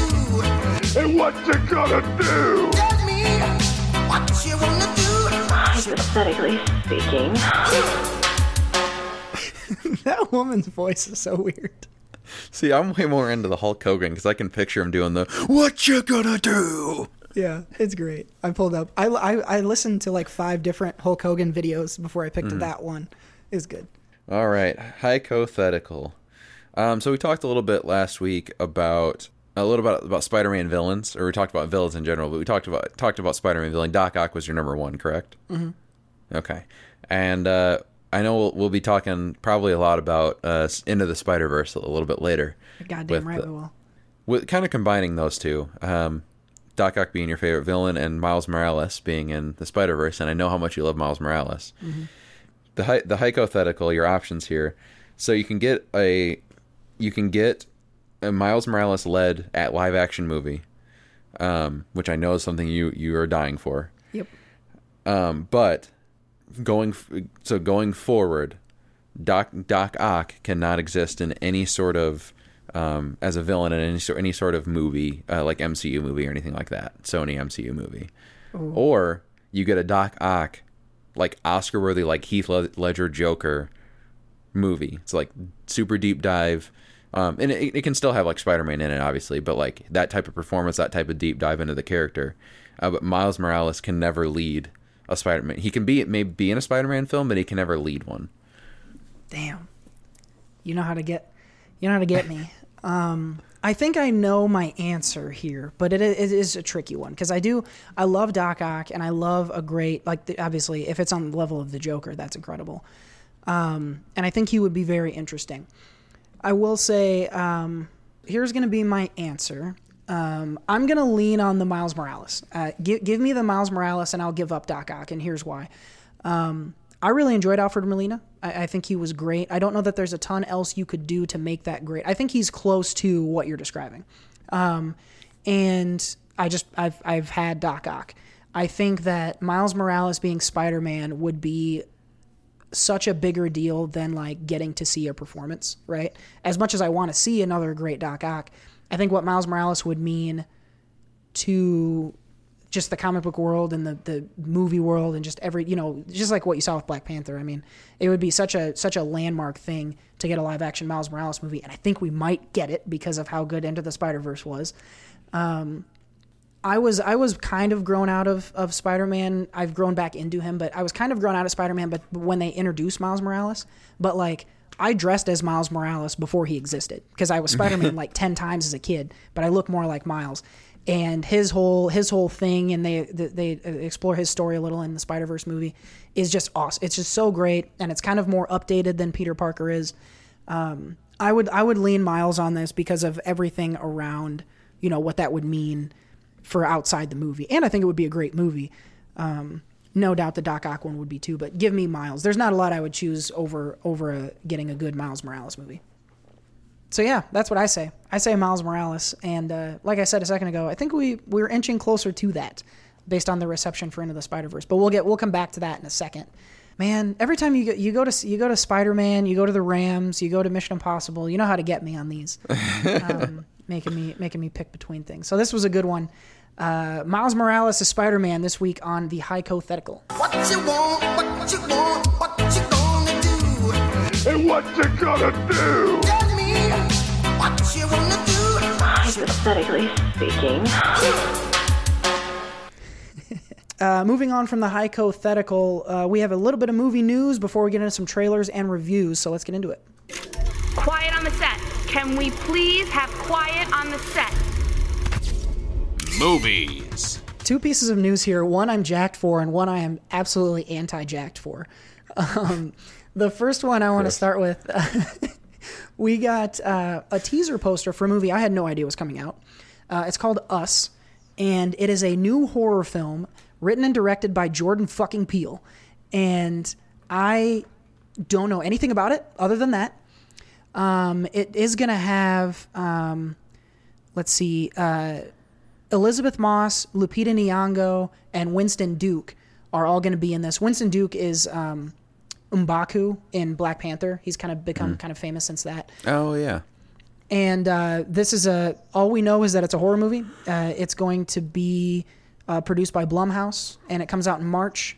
And um, Jordan Peele wrote and directed it. So, I mean, it should be fucking awesome. This trailer or the the poster, I mean, is super menacing. It's just a cup, a pair of hands with a pair of scissors in them, and it is eerie looking. And uh, in case you forgot, Jordan Peele made Get Out a couple years ago. So this will be his kind of follow up to that. I think a true follow up uh, more than anything he's done since then. So uh, I am here for this. I don't need to know anything more. I will be going to this on March 15th. Seth, are you fucking in? Wow, that's aggressive. I don't know if I'm as aggressively in. I just don't get that excited about things, I guess. But uh, um, no, I'm. I'll see it. I'll definitely. I mean, I won't. After seeing Get Out, I probably won't miss any of his stuff in terms of like movies um, coming up. So he's also going to be a voice in Toy Story 4 next year. So that's uh, interesting turn of turn of, turn of roles, I guess. But um, yeah, I guess maybe what if, what if though? I mean, with the scissors on the the the uh, the poster, because I did see that too.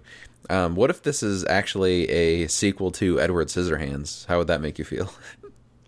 I mean, if anyone else besides Jordan Peele made a sequel to Edward, Edward Scissorhands, I would condemn it loudly. But he has, he could do it. I don't care what he does. He could do a Caillou movie, and I would see it. um, I did find a little bit of a synopsis to this. A mother and father take their kids to their beach house, expecting to enjoy time with their friends. But serenity turns to tension and chaos when some visitors arrive uninvited. I mean, what does the scissors have to do with it? I don't know. Someone's probably gonna get some scissors in their fucking eye, Seth. What if they just what if they just get haircuts? And that's the movie. Oh my! God. The movie's a bunch of black people getting bad haircuts, and what happens? Yeah. no, my hair is so bad. That is that is a horror movie, uh, no doubt. But I would still All see it. Yeah, I love it. I'm in for it. So this is due in March, and, and we will both be there.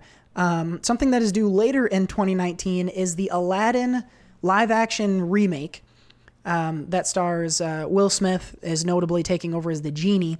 We got a first look for this. Have you seen this today, right? Yeah. It is so bad. Like, I'll I'll link to this in the description box. So go, listeners, go check it out yourselves and make your own judgment. But it's bad. Um, It looks to me, it looks honestly to me, dude, it looks like a porn parody of Aladdin. that is the level of quality. Like just I don't know what it is. The the costumes don't quite look right. The actors don't quite look like they could be from the Middle East. Um, they're like they're brown, but not. They don't. They just don't look Middle Eastern. I don't know what it is, and maybe they fucking are. I don't know, but they just look weird. And Will Smith looks stupid as fuck with like a weird goatee and a top head, top uh, ponytail. It looks now apparently he's going to mostly be animated in the movie. He's not going to look like that all the time, which thank the Lord. But this this to me, I mean, maybe maybe you are more optimistic than me, but I think this looks terrible. Yeah, I mean, I I don't put any clout into this photo, um, because like someone made a good point that they enter, enter so Entertainment Weekly is the one who posted this one, um, and they're pretty notorious for having bad first looks. Um, like Pennywise was a few years few years ago, and people were shitting all over it. Oh, I love that. Oops, I hit my mic. I loved the Pennywise first look, but yeah, there was some there was some backlash. and so uh, yeah, and then it turned out to be awesome. So uh, I'm not going to put much into it. Like you said, like Guy Ritchie came out and said like that that's Will Smith or the genie's human form. He won't be in that for a ton of for a lot of the movie. So um, I'm not too worried about that. My favorite thing though was, and I heard it from a couple places, but Jared, I saw it first. He posted, he had a tweet about uh, Aladdin's um, like vest and shirt combo, and it looks like Yeah. M- Marty McFly's vest and a New York Yankees jersey. I was like, that's fucking perfect. That actually looks exactly like it. Then I've heard multiple people say that uh, it looks like Marty McFly's vest. So they might need to to uh, update that a little bit.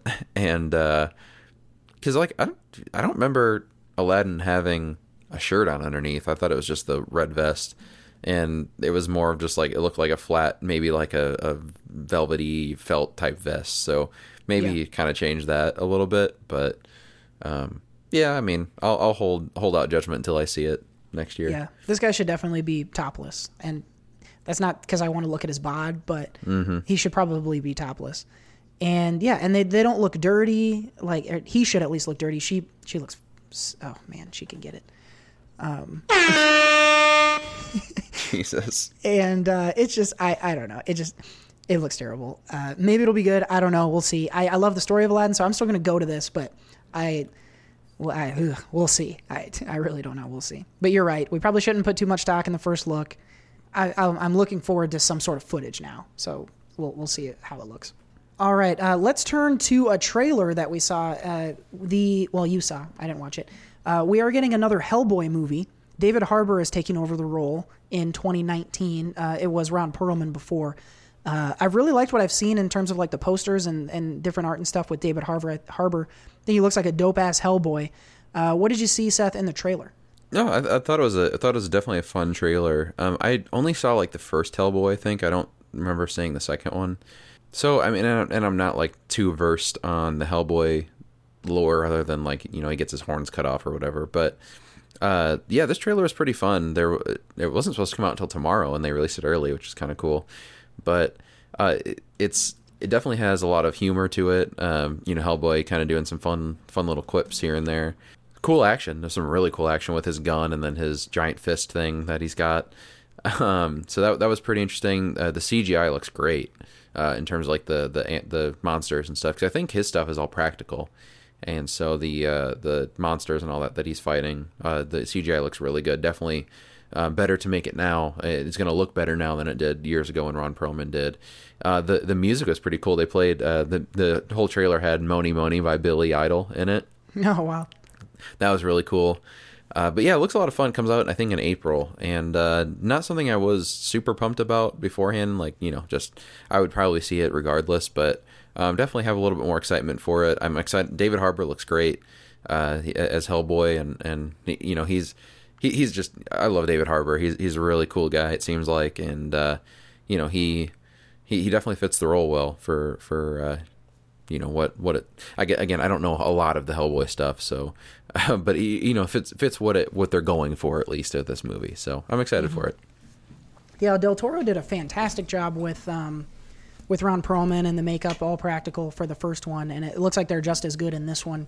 Um, I love Harbour too. I think you know, kind of still riding on that Stranger Things sort of fame that he's popped up in, but Uh, great actor, stu- uh, great actor too, and, everything else I've seen him in. So uh, I'm excited for this. I'll go to it. I, I don't really care about Hellboy, but I'll see it for sure. We'll link to that trailer. Uh, Jared has also dropped a trailer reaction, so we'll, we'll link to both those videos, um, so you can head out to the YouTubes At Jared Buckendahl. and check out what Jared thought, uh, and let him know in the comments if you uh, agree. Yeah, uh, I watched his his reaction as well, and uh, definitely sounds like Jared has a hell boner right now for that movie. So Seth out, ladies and gentlemen. He'll be here all episode. yeah, see ya, bye. All right. Well, before we get you out of here, uh, we got a couple more things to talk about, and uh, the first among them is reviews. So uh, between the two of us, we saw five movies this last weekend that we're going to review today. Uh, some will be a little quicker than others, um, but we had a, a kind of a good mix here. And I'm going to start with uh, the first one that I saw here, and I can be relatively quick about this one. Um, not 10 seconds quick, but uh, but kind of quick. Um, the Ballad of Buster Scruggs is the new Coen Brothers kind of anthology movie that is on Netflix, and it did generate some kind of Oscar buzz early on. Uh, so we'll see how that goes. I don't. It'll be interesting to see if it does make it into Oscar consideration. But um, Ballad of Buster Scruggs is kind of an old west anthology where there's like six or seven, I think, little stories that are kind of claimed, and they don't like cross over or anything like that. They're they're all independent stories from one another. And so, kind of like we were talking about in Room 104, you you can like some of these and not like some others. Uh, most of them I thought were pretty good. And what I think is great about this, the Coen brothers do such a good job of setting the tone for a world that they're in. And immediately in each of the in each of the little vignettes, um, you you figure out pretty quickly the mood and the tone. And some are funnier, some are more dark, uh, some are a little romantic. Like they do a good job of kind of stretching the the range of uh, emotion and theme and stuff. So uh, this is a is, is cool. I think as a whole, it's kind of okay, right? I think some people are going to not like it and some people will, but I think everyone will be able to find at least one story in here that they really, really like. Uh, and Mhm. for me, there was a couple. I think the very first one where you meet the actual guy named Buster Scruggs is so fun. And uh, there's like a musical aspect and it's very cool. Um, and then there's a couple others that are a little darker. The the final one um, it is kind of uh, kind of pretty dark and down. Um, but they do a lot of different stuff here. So they're kind of directing their asses off, I think. There's a, a, a big cast. Each of the little stories has a different cast. You have people like Liam Neeson, uh, James Franco is in this, a ton of different stars. And um, they're all doing pretty good performances. You know, they don't need to do very much at once. And uh, each of them has a kind of a little theme to it that you can that you can think about and ponder. And they're all uh, they're all just interesting little stories. And and people will have to watch it for themselves to figure out which ones they like best. But I would give this a recommend. And Seth, I think you should watch it because I want to know which ones you like. Um, Okay. Out of out of them, but I think it's definitely worth a watch uh, if you're looking for an Oscar type movie. Uh, regardless of whether or not this gets nominated, I think it's worth a watch because the Coen brothers are excellent and they're doing great work directing, and there's great performances in here. So I think this is worth a watch, and I'm, I'd be interested to hear uh, on the tweets or in the comments, folks, uh, what were some of your favorite stories out of here. Uh, my my top favorite one might be the first one, to be honest, but there's one with a gold prospector that is is up there on my list too. So there's there's someone in here for everybody, I think. That's one I've been wanting to check out. Um, I might catch up to it a little bit later on. So I'll uh, start with a movie that middle of the road for the movies that I'm reviewing, my, just myself. A movie I saw got to see a little bit early as a Prime member on Saturday. Fancy. yeah, I had to, I had a free two day shipping to that movie. Um, that movie would be Aquaman, my man. Aquaman, of course, Jason Momoa plays Aquaman. Uh, Amber Heard uh, is the love interest. She can get it. Um, uh, Nicole Kidman is the uh, mother to Aquaman. Um, she can uh, definitely get it as well. Uh, I hate that I'm doing that. Um, I love it. um, so what I'll say about this movie, I, I know Jared had a chance to see it as well. Um, he did. He did enjoy it. I, I would say he enjoyed it more than I did. Um, th- there was so the positives. I thought the CGI worked way better than I than I anticipated. Uh, there was very few moments in this movie that I was like, "That's bad CGI," and it, actually not even that. There's very few moments in the movie where I was like, that's CGI. I mean, you know it's CGI, but it's like you know in Justice League when you see uh, Cyborg, you're like that's CGI. Um, there wasn't really anything in this movie where I'm like, oh, that's bad. Um, maybe a few moments that weren't quite as believable, but I didn't think anything was bad actually. Um, there, I thought also like the fighting was really cool in a lot of moments, especially being underwater. There's a scene also in a lighthouse with Nicole Kidman. Uh, that was clearly CGI, but it was cool. The way they did it was a very interesting fight scene um, in, in in a lighthouse. You see some of it in the trailer, but uh, it kind of goes uh, um, around them and over them, and it's like really cool camera angles. I could tell John uh, James Wan was very in charge of a, a lot of that uh, action because it was just very unique, different, and that's what I liked a lot about some of the this movie, especially the the visuals and the fighting. Is uh, you've never seen this stuff in not just uh, you know action or superhero movies, but in, in any movies, and it was done really well in, in in terms of the visuals, and that that was something I was really concerned about going in was how it was going to look and and feel and and that type of thing, and um it uh, it actually it was it was I thought it was all done really well. The tone was good, the fighting was good, the visuals were really good. Um, what I didn't enjoy, and and for the most part, I thought what the characters were act, asked to do was done well enough. the The writing was just really bad in a lot of this movie. Um, some really bad dialogue. I mean, Jason Momoa has some really dumb one-liners, and again, he's doing what he's asked to do. I actually don't didn't mind him as Aquaman, but some of the just the writing in this movie where where he's just asked to deliver some really stupid lines was cringeworthy. Um, the music was really out of place. I sent you a text after I saw the movie. Hmm. There, apparently, people knew about this beforehand. I did not, and I was furious about it. Um, there, there's a remix of "Africa" by Toto with Pitbull in it. Um, you don't know it's Africa by Toto until after Pitbull has rapped. So it's like one of those things that was like pulling the sheet out from underneath you, um, pulling the rug out from underneath you because it was like, okay, this is Pitbull, this is terrible, and then Africa by Toto is what he's rapping to, and I was, I was, I literally out loud said, "What the fuck" in the theater because I could not believe that that happened. Um, so that pissed me off. Um, so the music was weird, the writing was terrible, and it was just is an it's it's a superhero origin story. You know exactly what's going to happen. It's nothing nothing at all different in terms of story that you've seen before. Um, it's it's basically Black Panther and like Thor Ragnarok. And someone had described that to the, had described that in, in a review that I listened to previously, and that was perfect. It was like the most boring version of of Thor Ragnarok and Black Panther into one movie, and I I was just I found myself pretty bored with the superhero stuff, uh, into, or not superhero, but like the origin searching around stuff. When there was fighting on the screen and there was cool visuals and stuff, I was intrigued and I didn't fall asleep, which was surprising. Um, but I, just overall, I was like, okay, I've seen this a hundred times now. Please just let's get to the the cool stuff when you have it. So I liked about half the movie. As not, I probably actually liked about a third of the movie because it was a two and a half hour long movie. Good. Um, I liked about an hour of it um, for when the action and stuff was going on. The rest of it, I was mildly entertained by looking at it and uh, laughing at how bad the writing was. So, if you're into the superhero stuff, if you're into DC stuff, it's not a bad DC movie, but it's definitely. I mean, if it was a Marvel movie, it would be down towards like Thor: Dark World territory for me, Ooh, type yuck. of thing. So. Yeah, I, I can't necessarily recommend it unless you're, you know, into this D- DC stuff. Uh, definitely not the worst DC movie though. I, I would put it probably, probably Better than Suicide yeah, Squad. probably, probably third. I'd probably put it third, uh, behind Wonder Woman, of course, and I like Man of Steel more. Mhm. Um, I would probably put it in that area, slightly, slightly worse than Man of Steel, I would say. Sure.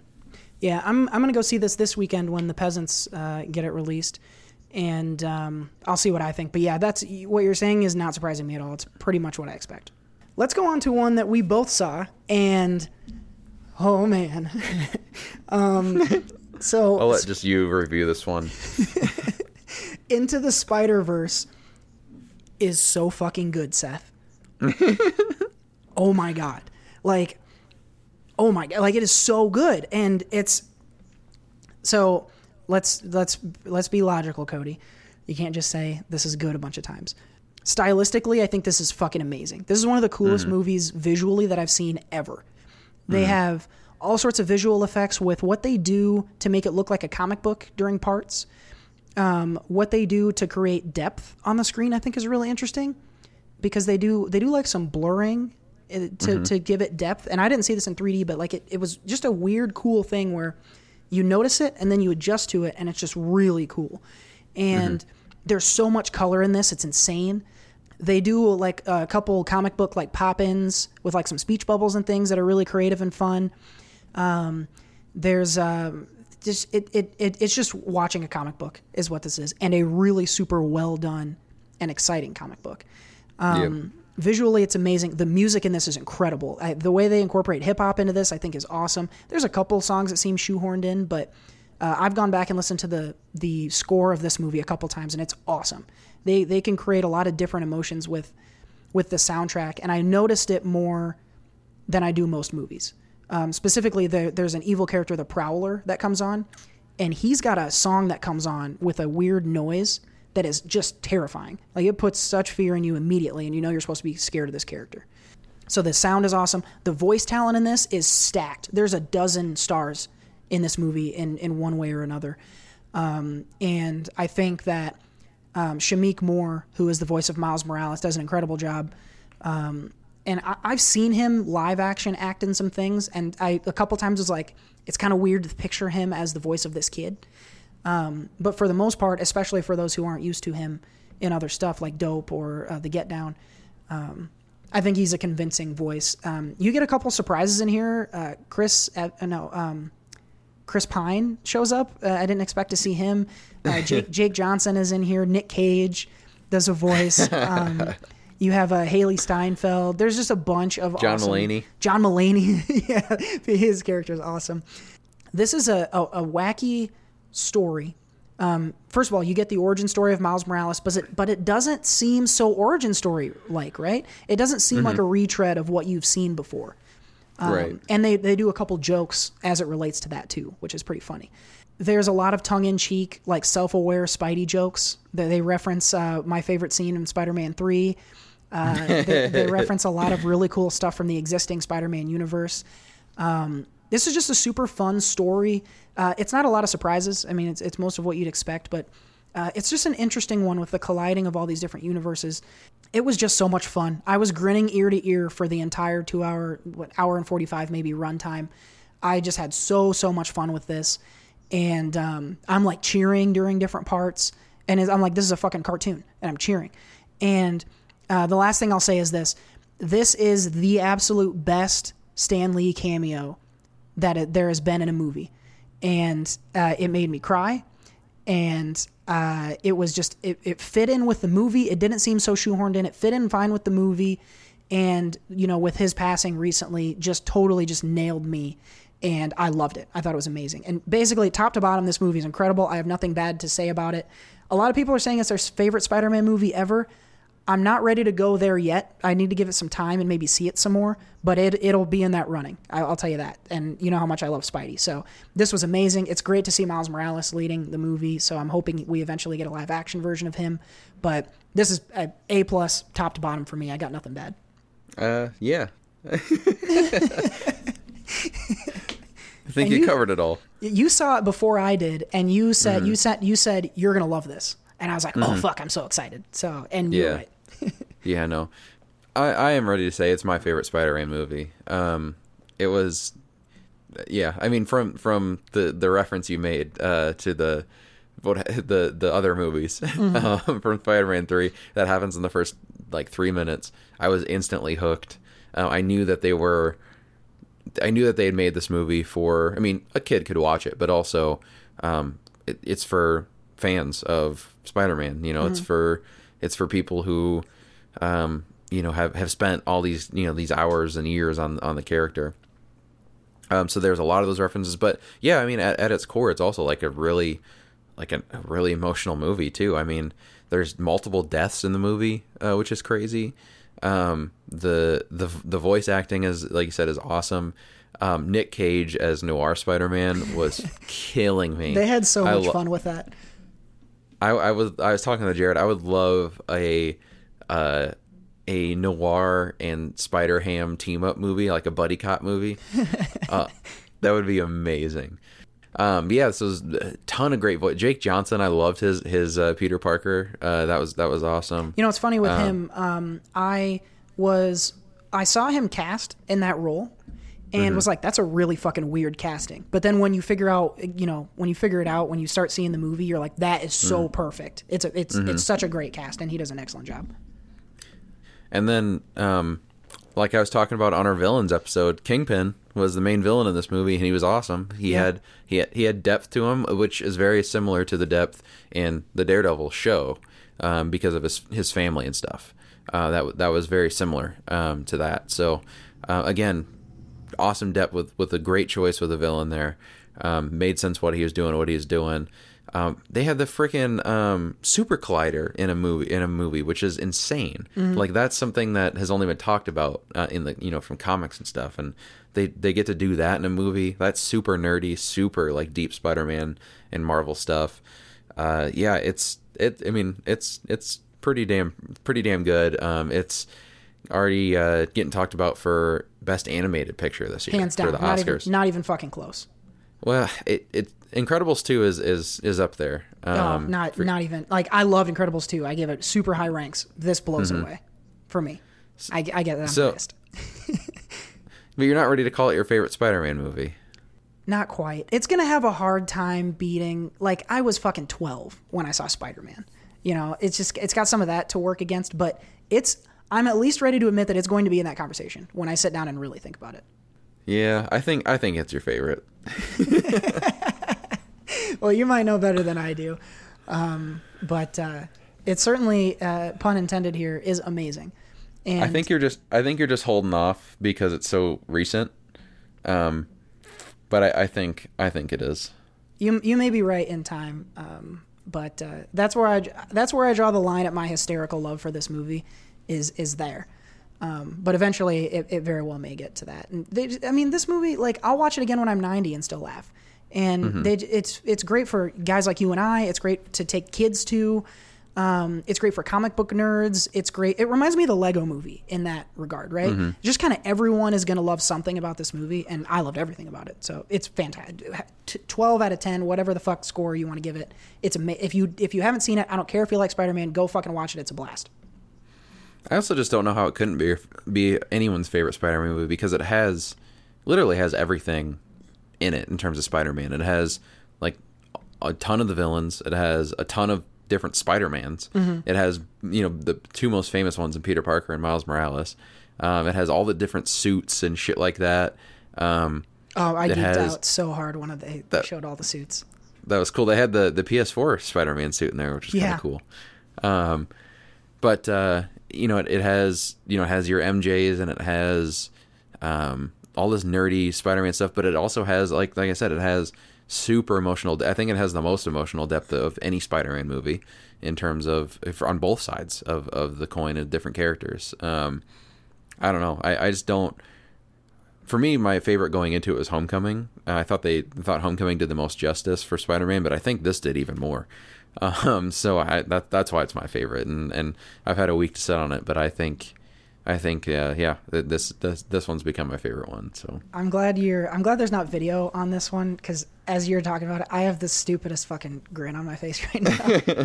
this is okay. I'll give it to you, Seth. This is my favorite Spider-Man movie. all right, I wanted you to admit it. It's so good. I'm gonna go again. Um, Yeah. And I hate 3D movies, but I'm gonna go try and check this out in 3D. I think we have an IMAX 3D here in town, and um, I'm gonna try to check that out. I think, but uh, so I'm gonna pay like twenty five dollars to see this movie a second time. That's how much I love it. hmm it's it's one I've wanted. I've actually do want to go back and, and revisit. So uh, I might go again in the theater too. I don't know yet. Well, let's uh, let's shift gears. We we love Spider-Man into the Spider-Verse. Uh, this next one I want you to talk about. I, I don't think you loved as much. Mm, definitely did not. um, yeah, the next one I'll talk about is uh, the Mule. Um, should be called the Jackass because that's what Clint Eastwood was for making this.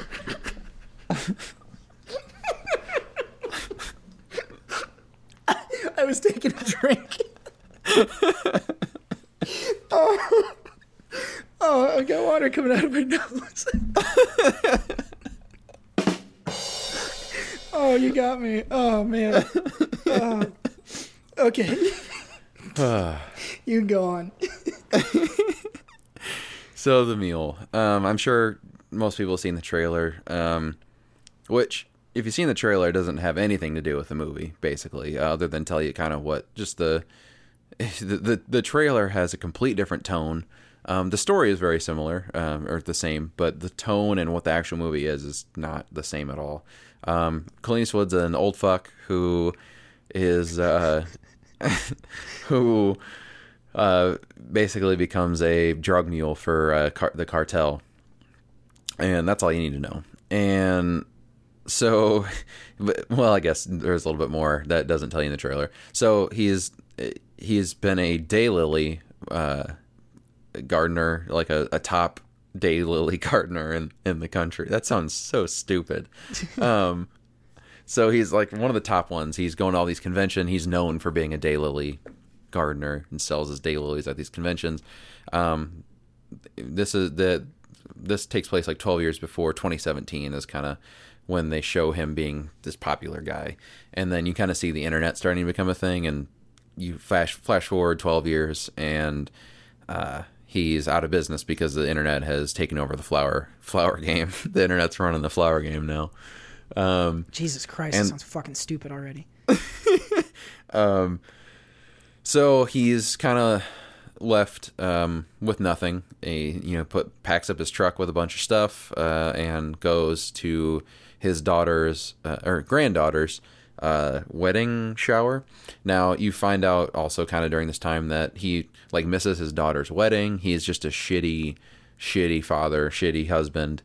Uh, misses his, his wife's all his wife's stuff, his daughter's stuff to be basically the popular daylily farmer and he's like drinking with his buddy. Like that's what he misses his daughter's wedding for is to drink with his buddies at a flower convention. And God, that's so dumb. Yeah. Um, and so he so he's left. He's at he's at rock bottom. He's left with nothing, and he shows it. But his granddaughter, for some stupid reason, still wants him around and enjoys him. And so he goes to show up at her wedding shower. His act, his his family who's there, his daughter and his ex wife are like, "Hey, get the fuck out of here! You're a piece of shit, man." And uh, he does, but before he leaves, a guy comes up to him and says, "Hey, I see you're, you know, you got a bunch of old rusty shit in the back of your old ass truck. You need a job." And Clint Eastwood um, says yes, and so he, the, all the guy, the guy tells him, "Hey, you're just gonna, you know, you're." clearly good at driving, or Clint Eastwood tells him he's good at driving. You're you need to transport some stuff. Finds out, hey, it's drugs that I'm that I'm transporting, and so that's kind of the basic premise of the movie that he's transporting all these drugs. Um, the reason I give all that context is because the main theme of this movie is family and uh, redemption, and and making up for lost time essentially. And what really is is stupid is that the redemption that he gets because I mean it's pretty clear that he's going to get some sort of redemption, right? Um, he doesn't earn a single ounce of that redemption because he's been shitty all his life. Been shitty to his daughter, misses his daughter wedding, shitty to his wife, and he gives them money for making, you know, for being a drug mule, and the world is happy again. Essentially, I mean, he shows up for a couple things, whatever, but like why? What like the writing here is so stupid because th- that doesn't in the real world that doesn't make up for a thing you know? Like it, it makes no sense why these characters would forgive him so quickly. Also um he's a drug mule. Uh he's a shitty person. Like he knows what he's doing. He knows it's completely illegal. He he is a he's banging all these women in this movie. He's nine, he's 90 years old and he's like hooking up with these 20 year olds because he's got money. Um, he is he he's also a racist. Oh, God. The- he, he he makes there there's multiple jokes in this movie about different races. There's a lot of Mexican people in the movie. He makes Mexican jokes. There's uh, a black couple. He makes fun. He makes a, a racist comment to them. Um, it, it's not like direct. You know, it's not like the worst words you can say, but it's also it's a it's, an offshoot, and it's still not cool. You know, so like, and and like the the with like a movie like Gran Torino, he does a lot of those jokes, right? But Gran Torino, he gets he he redeems that in the end by you know uh, sacrificing himself and kind of becoming friends and understanding a little bit Gran Torino. None of that. The racism in this movie the, really it has nothing to do like other than to show he's old and out of touch.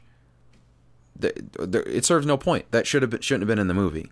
Um, same thing with like, and I kind of get this a little bit more, but also just like you didn't have to even you could have just had him lose his business, but um, he's mad at like young people for being on their phones all the time, and um, I agree with that. We're on our phones a lot, but like he makes those comments, talks about young people. He also talks about Bradley Cooper being young. Bradley Cooper's like forty years old, um, you know. So like, it just it seems like a lot. Like the reason I was more more upset about those things in general, it's like really don't have that much to do with the story, um, especially the racism stuff, and it just seems like because uh, Clint Eastwood directed and produced this movie, he didn't write it, but he definitely had a lot to do with creative choices, and he was starred in it, so he definitely had a lot to do with what he said. Um, this just seemed like an old white man who's mad at the world. It was just what it seemed like throughout the movie. That that wasn't like the the I thought the main the main issue I had the reason I thought this just made no sense was the redemption story and how dumb his family is because for whatever reason they just forgive him for all this shit after all this time. I would say though, like the the acting in the movie was was not bad. Um, Clint Eastwood just you know mumbles his way through it, but uh, Bradley Cooper was really good. Um, he's awesome in everything, and he was the only thing that kept me like somewhat uh, in check with this movie. Uh, I thought Michael Pena is also in the movie. He does a really good job.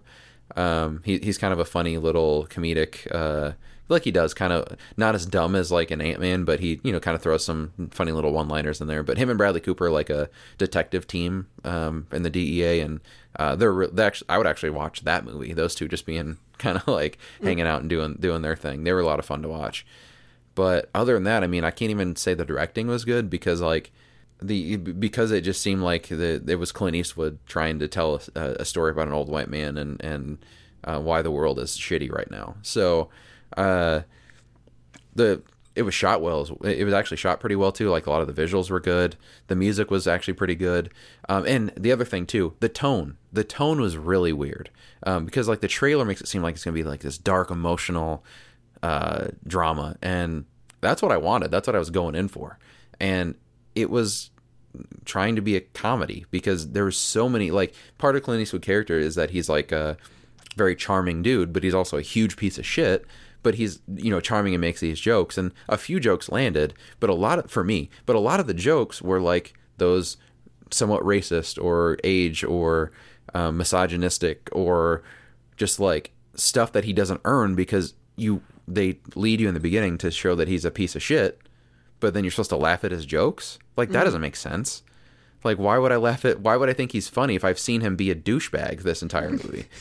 Um i it just it, for a movie that was that had so much going into it and, and, there was a really good movie in here. Like this could have been a really hard-hitting uh, family drama and had something to say about family and all that fell fat fell, fell flat fell flat because the writing was so bad and and the the messages that he was trying to say didn't have any substance to it. It was just he just kind of barfed it all out thinking that he was saying something really important. And the only people that I was in a, this theater was full of old people like that I saw it with. And people were laughing at all these jokes that didn't shouldn't be laughed at uh, in, in today's world or at least felt like it was weird to laugh at.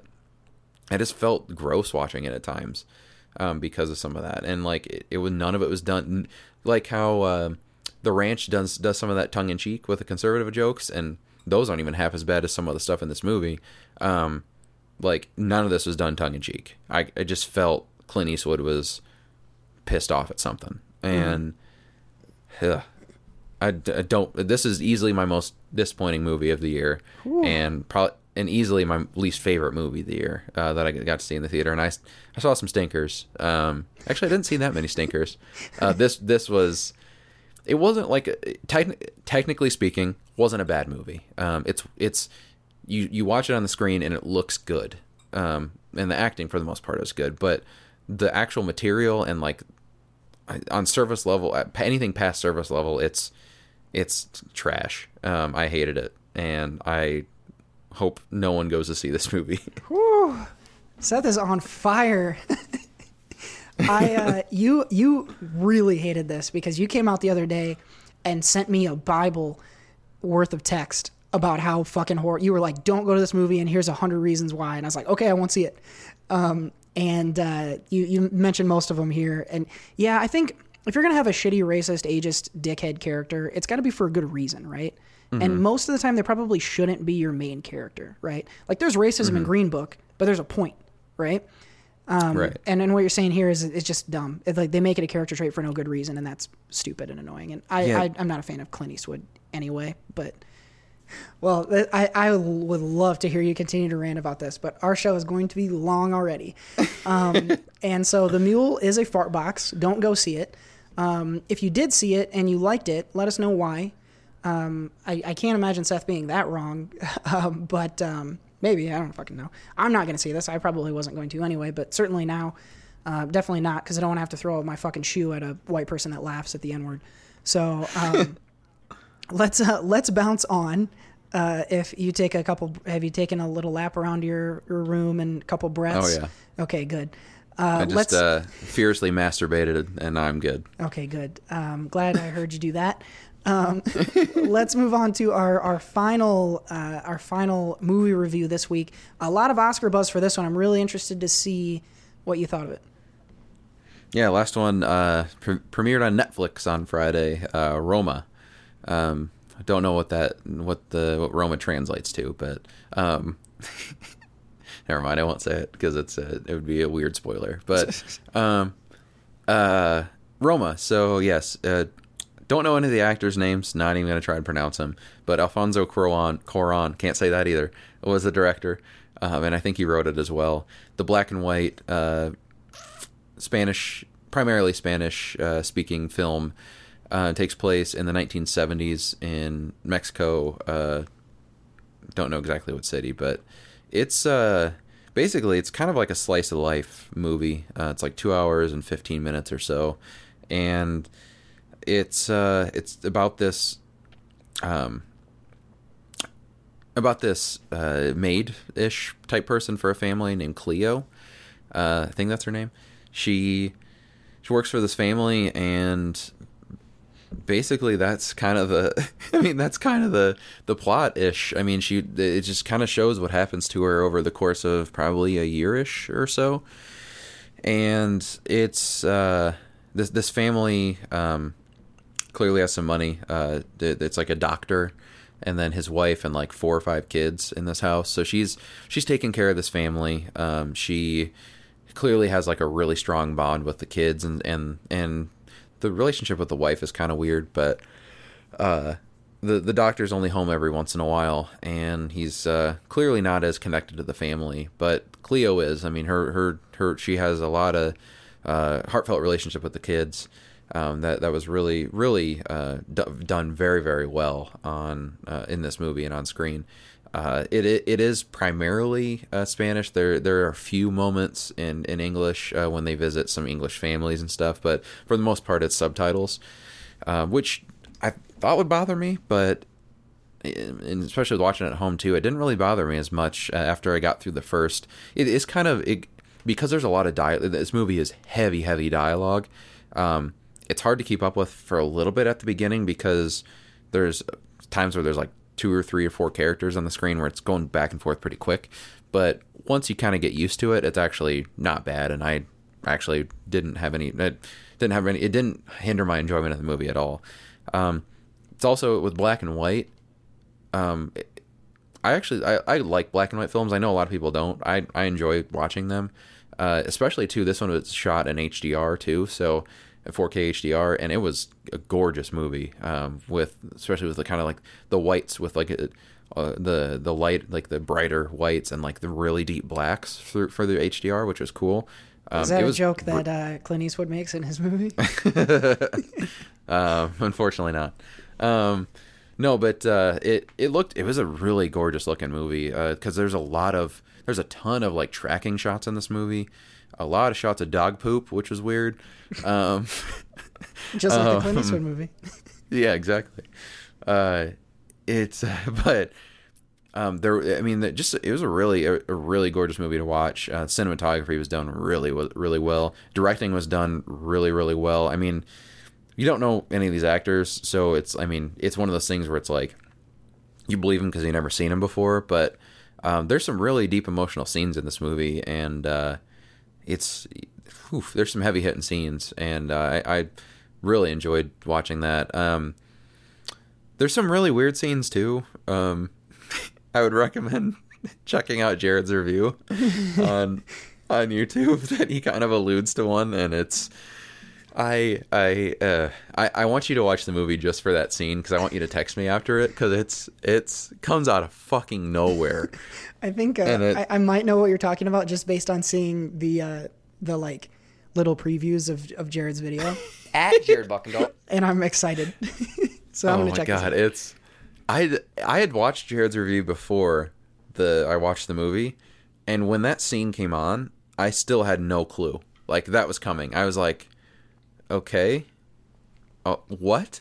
like doing one of those in my head, like what is why is this included in the movie? Um, I did say like I did I did think though like I talked about at Eternity's Gate and like Phantom Thread kind of being pretentious, especially Phantom Thread. This movie had a lot of pretentious moments in terms of like the the camera work and the shooting of it. Like there's a I'm I at least it's at least a 5 minute scene but it's probably around 5 minutes, 5 to 10 minutes of the the doctor guy trying to park his car over and over again and I'm like Oh, I and they just kept doing nuts. yeah, and they kept doing different camera angles of it, and like showing the speedometer, and then he ran ran over some of the dog poop. Um, there's I- when I say there's a lot of dog poop in this movie, there is so much dog poop in this movie. Ridiculous. It's so funny to think that like dog poo and the mystery scene that you're talking about are in this super pretentious Oscar movie.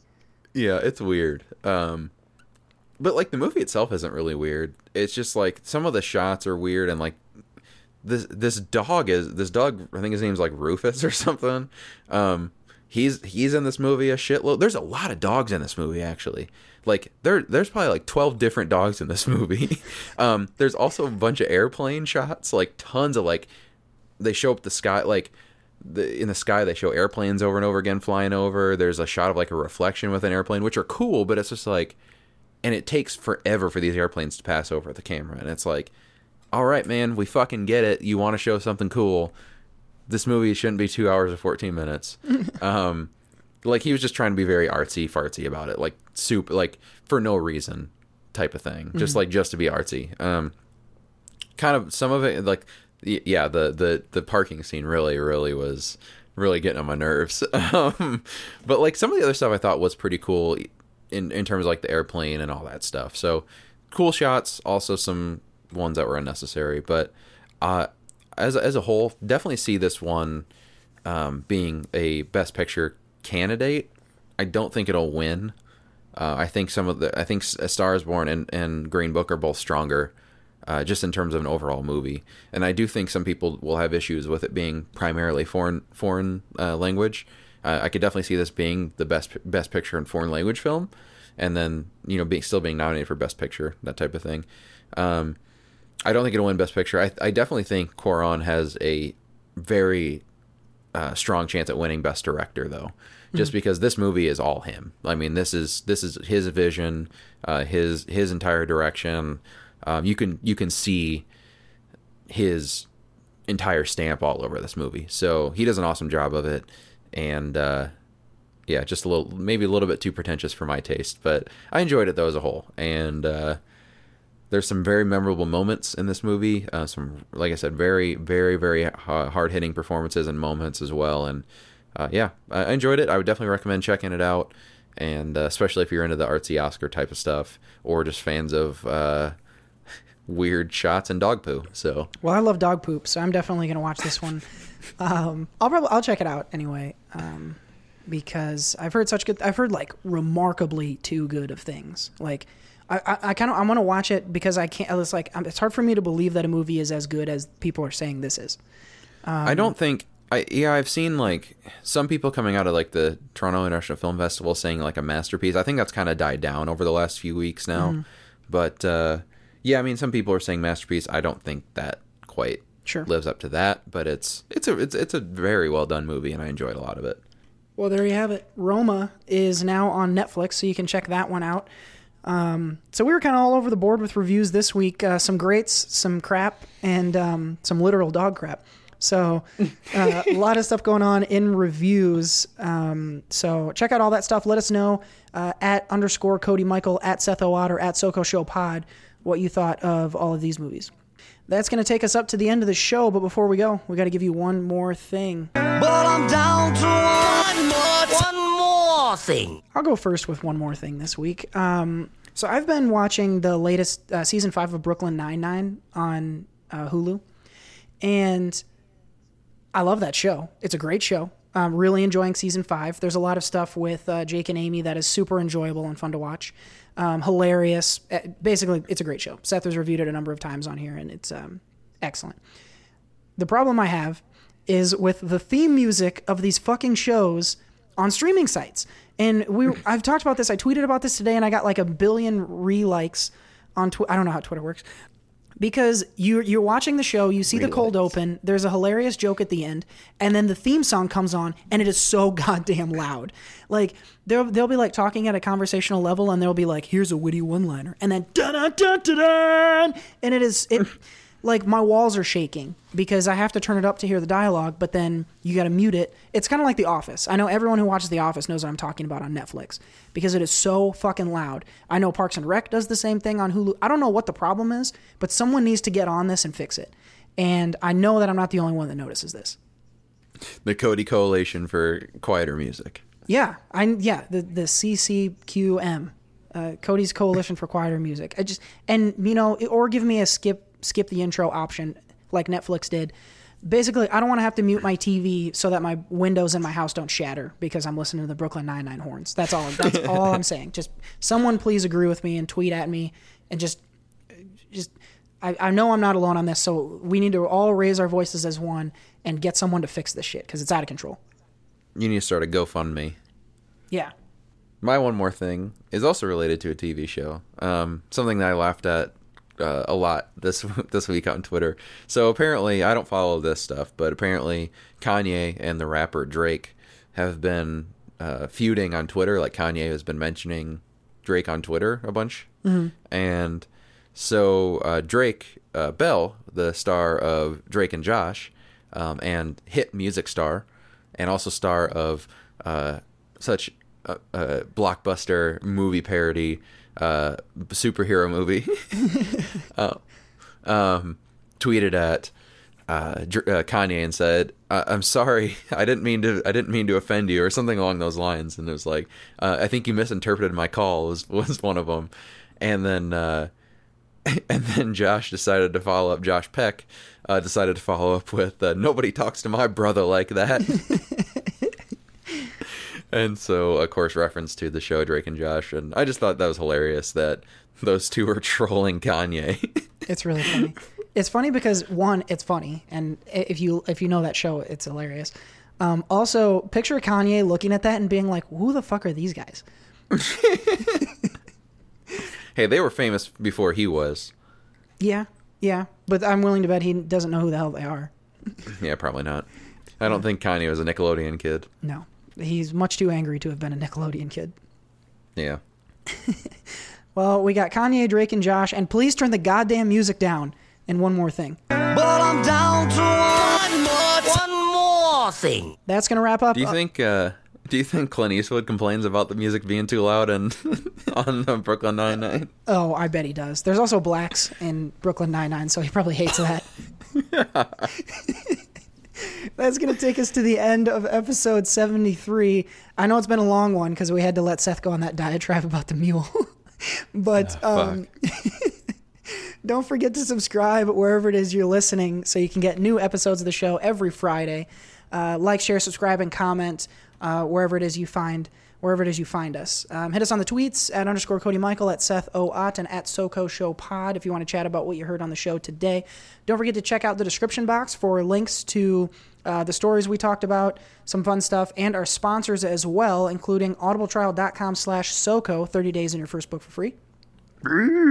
Etsy.com slash shop slash cornfed and wed for Mike's Wood. Wood. I knew I'd get you there. And Fuck. Etsy.com slash shop slash Mathis Designs for pretty stuff from our good friend Steph Mathis. Cha-ching, bitches. There it is. Uh, great stuff. Again, check out the description box, hit the link, subscribe, all that good stuff. Uh, for Seth, I almost I almost went into the the nicknames I can't use. Um, but for Seth Ott, this Oh, yeah. has been SpongeCo Square Beans. Thanks for listening. We will see you next week. Bye.